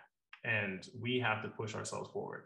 yeah yeah Fi- final word marcus Oh no, I was just gonna say I feel like he he he like he snuck it in, but he like touched on like the key, the key of a lot of this, of uh, like one of these things for navigating this is you talking about like having the ability to be be in a position to where you could like turn down donations or and, and you know and as far as like an individual status is, is like um it, and it's super easier said than done but it, it's to like put yourself in, in a, a position a lot of times financially where it's like i know a if if this person at this gig talks to me crazy or all it takes is one wrong word i'm out. You know what i mean? It's like it's like and my bills are paid. I you know um i, I think and again it's super easier said than done but i think that independence is is, is what he kind of touched on at the end of that. I think that's that's really important for us as we as we try to move through these things. So that because that's always been the power in in a lot of these spaces is because these institutions have the money. Um so yeah, it's, it's easier said than done, but I feel like that's like a major key that he kind of like snuck in there. It- you know, it, I just want to make sure people caught that. Don't sweat the technique.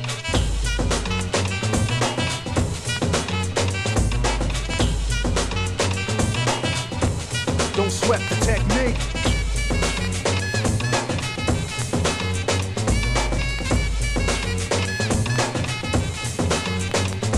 The hits and check the file. Let's see who bit the dissect the style. Another classic composition there, an American classic, a little Eric B. and Rakim, Don't Sweat the Technique. Of course, I'm putting that in because in the conversation, uh, Marcus brought up the idea of Bartok pizzicatos, you know, the idea of doing a pizz so hard that the string kind of rattles and how he is able to, uh, you know, tell folks that's the sound he's looking for without using that vocabulary or with you know, using that vocabulary, how it goes both ways. And the first thing I thought of was the bass line there, and uh, "Don't Sweat the Technique." Some uh, some great music there. Before we get into the final movement, one thing I wanted to ask you that we got into in the discussion, you know, I asked, I I, I ended with, "Do we have a harder road ahead of us?"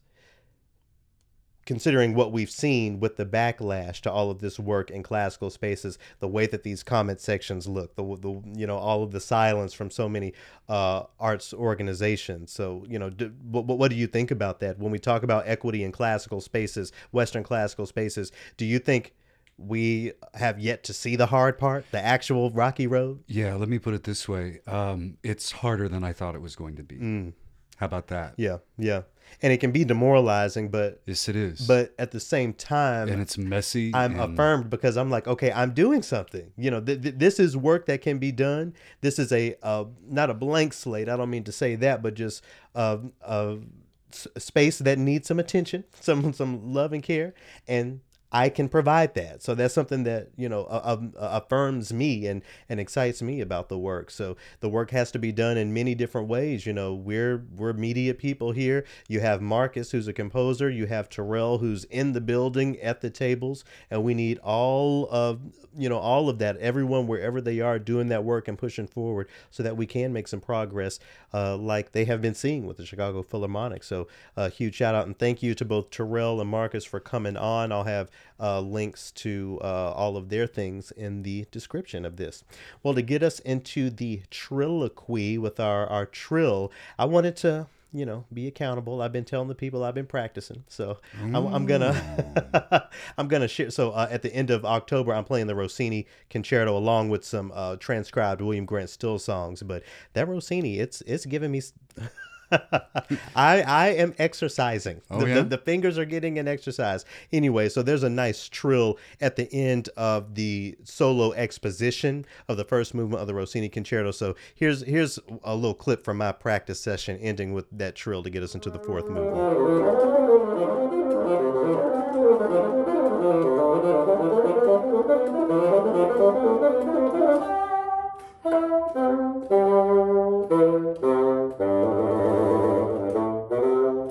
Trill there at the end of that. It's funny, you know. I'm I'm old enough now to feel the out of shapeness. so I was you know, going to ask how- you- how- how, I- your lungs were holding up. I mean, more than the lungs, it's, it's my chops, it's my mm. face that is mm. like, oh my gosh! After 20 minutes of playing, you know, it, it used to be I could I could play a two three hour concert and be fine, you know, but but the the old age is setting in. So listen, listen, kids, if you're at home, don't stop practicing now. Yeah. Because even after six months or a year, you know, it's almost like rebuilding the boat. But I'm excited. I'm excited to uh, get back in. I'm excited to be able to do what the orchestra wants as far as getting, uh, you know, some of the so-called traditional repertoire out there alongside bringing myself and my aesthetic and my uh, opinion on the genre, but also the Rossini bassoon concerto, as few pieces the bassoon has. It's one of the ones that a lot of folks don't know and it gets sort of overlooked. So I wanted to at least, if I had to dig into the uh, Western European canon, to have something that folks don't hear every day. It's not the Mozart, it's not one of the Webers, it's not the Hummel, it's the Rossini. So looking forward to that, and I'm, I need, I might, I might need a bassoonist or two to listen to me and and and tell me what I'm not hearing because it's. but anyway, it's and I don't say it with sorrow. I say it with excitement. It, it's good to. It feels good to rebuild the the ship in that way. I'm I'm enjoying the exercise I'm getting. All right, so uh, uh, we're here in the fourth movement. The the sort of main event for this week's trilloquy, this week's final movement, comes from FreeBeacon.com. The headline is "How Racial Anxiety Conquered an Orchestra and Crushed a Career." All right, long story short, this article is in response to a man getting fired from the Nashville Symphony after harassing our friend, the great Titus Underwood. Okay, so back when all of this was going down, when he won his audition, uh, even before that, when he first started subbing in with the Nashville Symphony, he complained about uh, you know, some some racial harassment coming from members of the orchestra and from the the wind section. The first time he was supposed to be on Trilloquy, actually, we recorded an interview, and he asked me to pull it and not publish it because things were getting so hot. He had restraining orders. There Didn't was police protection. This was a this was a serious issue. I was going to ask you if that was the the incident in question uh, uh, around that whole thing, but didn't you also say that he had to leave his home for He had a to. month or I two? forgot about that. He had to leave his home for a little while because the man was stalk uh, stalking him, and he ended up. This clarinet player ended up getting fired from the orchestra, and this article is sort of making a martyr out of him. I'll I'll read a little bit of it. Um, I'll start from the from the top here. It says most people haven't heard of James Zimmerman, but most have heard him. A decorated musician with a long string of acoustic accolades, Zimmerman has made the sound of his clarinet difficult to avoid. Zimmerman was the principal clarinetist of the Nashville Symphony for more than a decade. That is until the orchestra fired him last February over accusations of racial racial harassment. To hear his accusers tell it, Zimmer, Zimmerman Zimmerman had insulted, intimidated, and even stalked his black colleagues, going as far as to menacingly drive by their homes. I'll, I'll let y'all read the rest of that, but basically, this article is trying to make Titus sound like he crazy, trying to gaslight him. One of the things that I pulled from this that I think is really significant that you'll see as you take a closer look of uh, at this, the accused James Zimmerman had allies and accomplices in the whole thing. The article speaks to how members of the Wind section were uh, played a role in trying to diminish Titus's contributions to the orchestra, saying that he had tuning issues. There are people who were uh, consulted in writing this article talking about how they disagree with the firing of James Zimmerman and he wasn't a racist and, and X, Y, and Z. So, you know, my, my, my, my thing is, Scott, what are we fighting for? You know, articles like this and stories like this just bring me to what are we fighting for because it's one thing for an orchestra to get rid of a racist member who is harassing a black player especially considering how few there are in the field titus being the only one in that orchestra the only tenured member anyway in that orchestra um, but there it it's so insidious that there are people who are just in the shadows supporting the mess, supporting the racism. They aren't going to do it enough to get themselves outed and fired like James Zimmerman did, but they are right there and those are Titus's colleagues. What sort of work environment is that? Is is is that is this our king? Is that what we're fighting for? You know, a spot in an orchestra where we just have to sit around and try to play the best we can with white people who want to see us get kicked right out of the door because that's what it is in this situation and that's what's plainly outlined in this article. I mean, what what what, what were some of your takeaways from reading this? I went and I poked around the website just to see what else was in what is it, the Washington Free Beacon, Mm-hmm. and uh, you know it's funded by a billionaire conservative, so um, I think that that partially shaped the narrative as you course, see it. of course. They're you know trying to make Titus sound like he's crazy, and Mhm. you know the gentleman uh, in question here, Zimmerman, is it? Um, wasn't stalking. He was thinking about buying a house in the area, and then he was really cutting through to avoid traffic. Was another thing. Um, They'll come up with I- anything. that, that's that's kind of that's kind of what I was getting to because I I had to read this four times Mm-hmm. to because it it reads like a like the script of a of a who done it or something Yeah. you know some sort of a detective show Yeah. and I still haven't absorbed all of the the ins and outs of this And Titus, you know, is someone who I have known for over a decade now. We've, we played together in Los Angeles. We've performed together with Gateways and Sphinx. We're always in the mix. You know, you have met Titus. And what, what I want to get from you when it comes to Titus's forwardness, when it comes to black pride, equity, black power, you can't hide it, right? I mean, when, when when you meet him and when you spend enough time with him, you understand that that is a part of of who he is. I mean, that, but that's from my perspective. Do, do you get that from him after having met him a, a, couple times? Titus is very magnetic Yeah, yeah. he's he's uh, he'll he'll draw you in and uh, the way that he speaks you know I'm I I appreciated just being able to sit and listen to him go off for a while at the Sphinx conference you know And there are people, I'm sure, in this orchestra, in the Nashville Symphony, and even beyond, who will take Titus's aura, you know, you you the the whole "you're not gonna fuck with Titus" aura of it all, and say, "Oh, well, we really don't need that energy." The uh, they'll use the word political. We don't we don't want this to be political and and all of that thing. This is this is all about the music. But my thing is, how can it be only about the music if you aren't affirming the people in that group? Is that wrong? You know, how can you be a, a cohesive wind section, much less a cohesive orchestra, if the people behind those instruments, especially the marginalized people like Titus, if they aren't being affirmed? So I'm sorry, and I checked in with Titus, and and he's doing okay, but it's something how even being in existence, it's not like Titus. Uh, uh, drummed up a protest or a riot or something outside of Orchestra Hall. He took an audition went through all of the bullshit of the audition process that is also laid out in here. You know how you can be the last man or the last woman standing and, And still, still not maybe not get even a trial, much less the job. So that's that's laid out here. But you know, adding on to that, just the fact that he he showed up, he did all of his practicing, he went to music school, landed of this job, became the first black principal oboist in an, uh, in a major American symphony orchestra. Just existing in this space was enough to drum up all of this drama. And you have uh, writers like this and, and publications like this trying to flip it and say that the, the the system is wrong. Let me let me read the the final because the the, the final bits of this article are, are is really what's crazy. Um, it says here Zimmerman agrees with his colleagues that he was railroaded, but he also agrees with the orchestra about one point.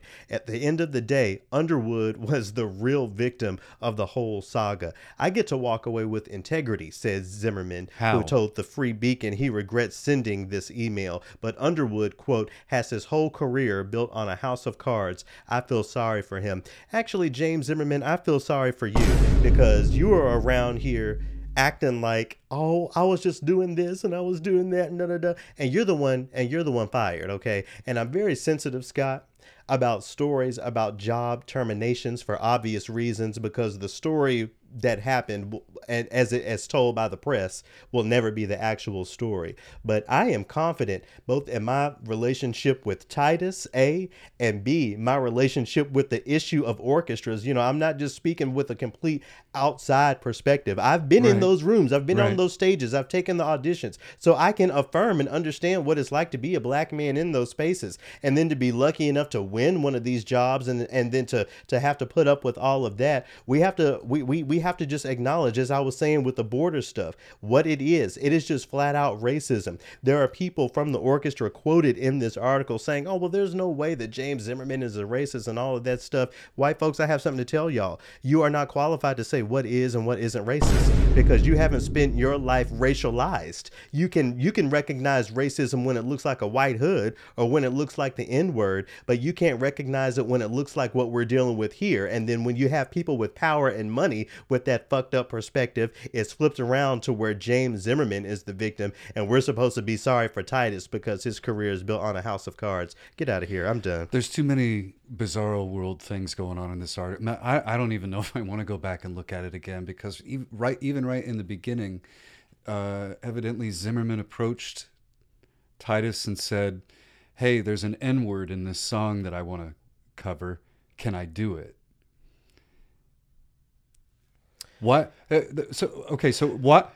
Why a Why ask Titus? we know no, why No, but- but here's you need to find a new song is the thing. Period. But okay, but, but why is that? What does that add to the story? To to what happened? What does that tidbit add to? What they think it adds is you see how reasonable James Zimmerman was. I mean, he Okay, even went and okay. asked for permission and da da da. But you're right. It's like the whole represent the representative part of it is problematic. But also, just find a new song. I hope that James Zimmerman didn't actually say the N word to It Titus. said that he did. because if it was me, and especially where I am in my life and my career right now, James Zimmerman will be having to find a set of teeth so he could play that clarinet. Because you know you put your uh, teeth on the top of the Right. mouthpiece. I'm you know sure. he'd he'd have a problem playing that damn clarinet when you're done with me. And the thing is, Titus is probably more reasonable than I am in, in that regard. But the more of us that fill up those spaces, the more the the more of uh, the the more of folks getting dealt with we're going to see. Because for too long the, it, it has been one of those protected spaces where all of this nonsense can happen. The the big point you know as as I'm closing up here the the big point that I want to make is that we all you know to the allies accomplices the uh, uh, potential accomplices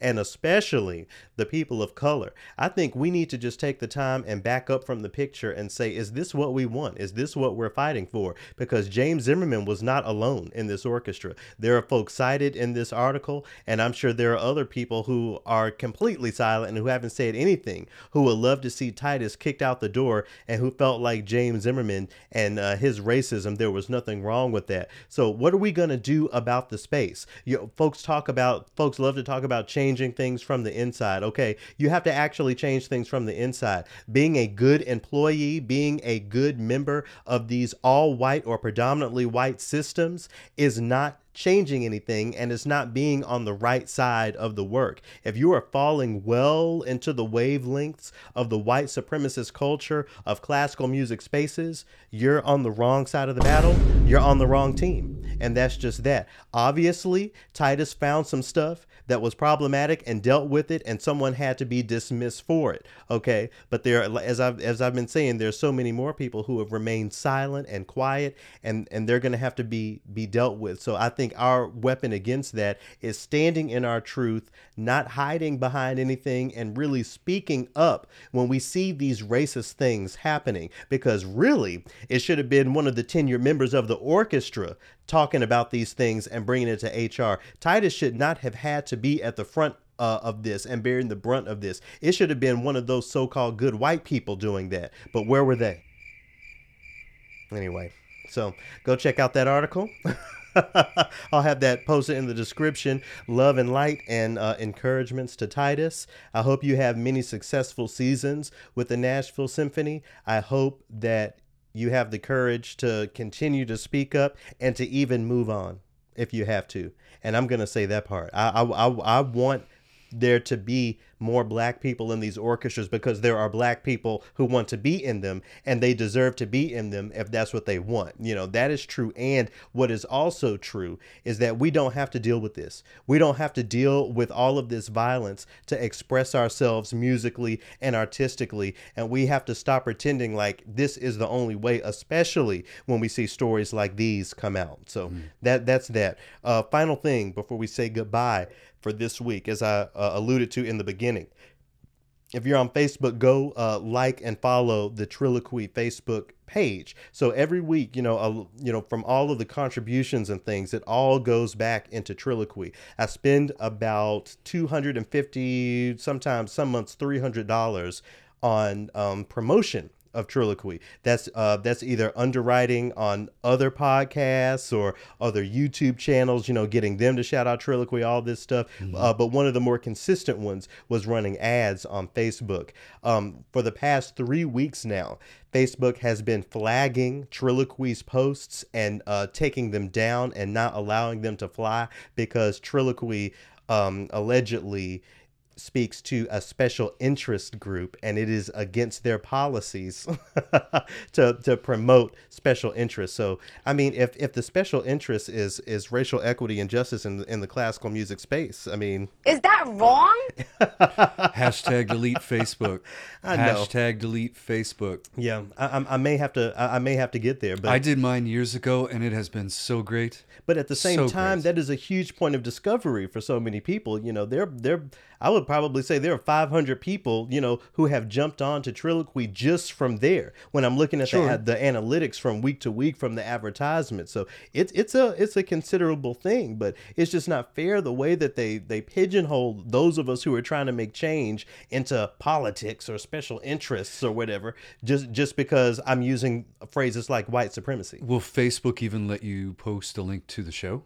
They'll let me post a link to the show. I, they, they haven't blocked me that hard, but all of my, none of my advertisements go through. So I'm hoping that if I get uh, some more energy and some more movement on the Facebook page, that might shift something. So be be a be an ally and a and a, a potential accomplice to the work that we're doing here by by doing that. If if you're on Facebook, I understand that a lot of people have thrown that to the side. I get that, and I affirm that. I also affirm that we just can't let these spaces be problematic. And and if there is a space, uh, especially a social media space like Facebook, that isn't allowing certain things, certain narratives, I just can't let that be. I'm going to continue to push week after week on that front and on every front. So um, you know continue to support and continue to help because this is a real battle that we're facing and and one that i think we can win i hope y'all uh again, I'll, I'll, I'll, I'll, sh- I'll shout out the masks and the vaccines because that is still a thing. Do everything you can to stay safe, especially as you're traveling. I'm gonna have three masks on on this plane, I'm, and I'm gonna have my earbuds so no one even talk, don't even look at me, spreading your your particles. Okay, so uh, stay safe out there, y'all, and uh, we'll see you next week.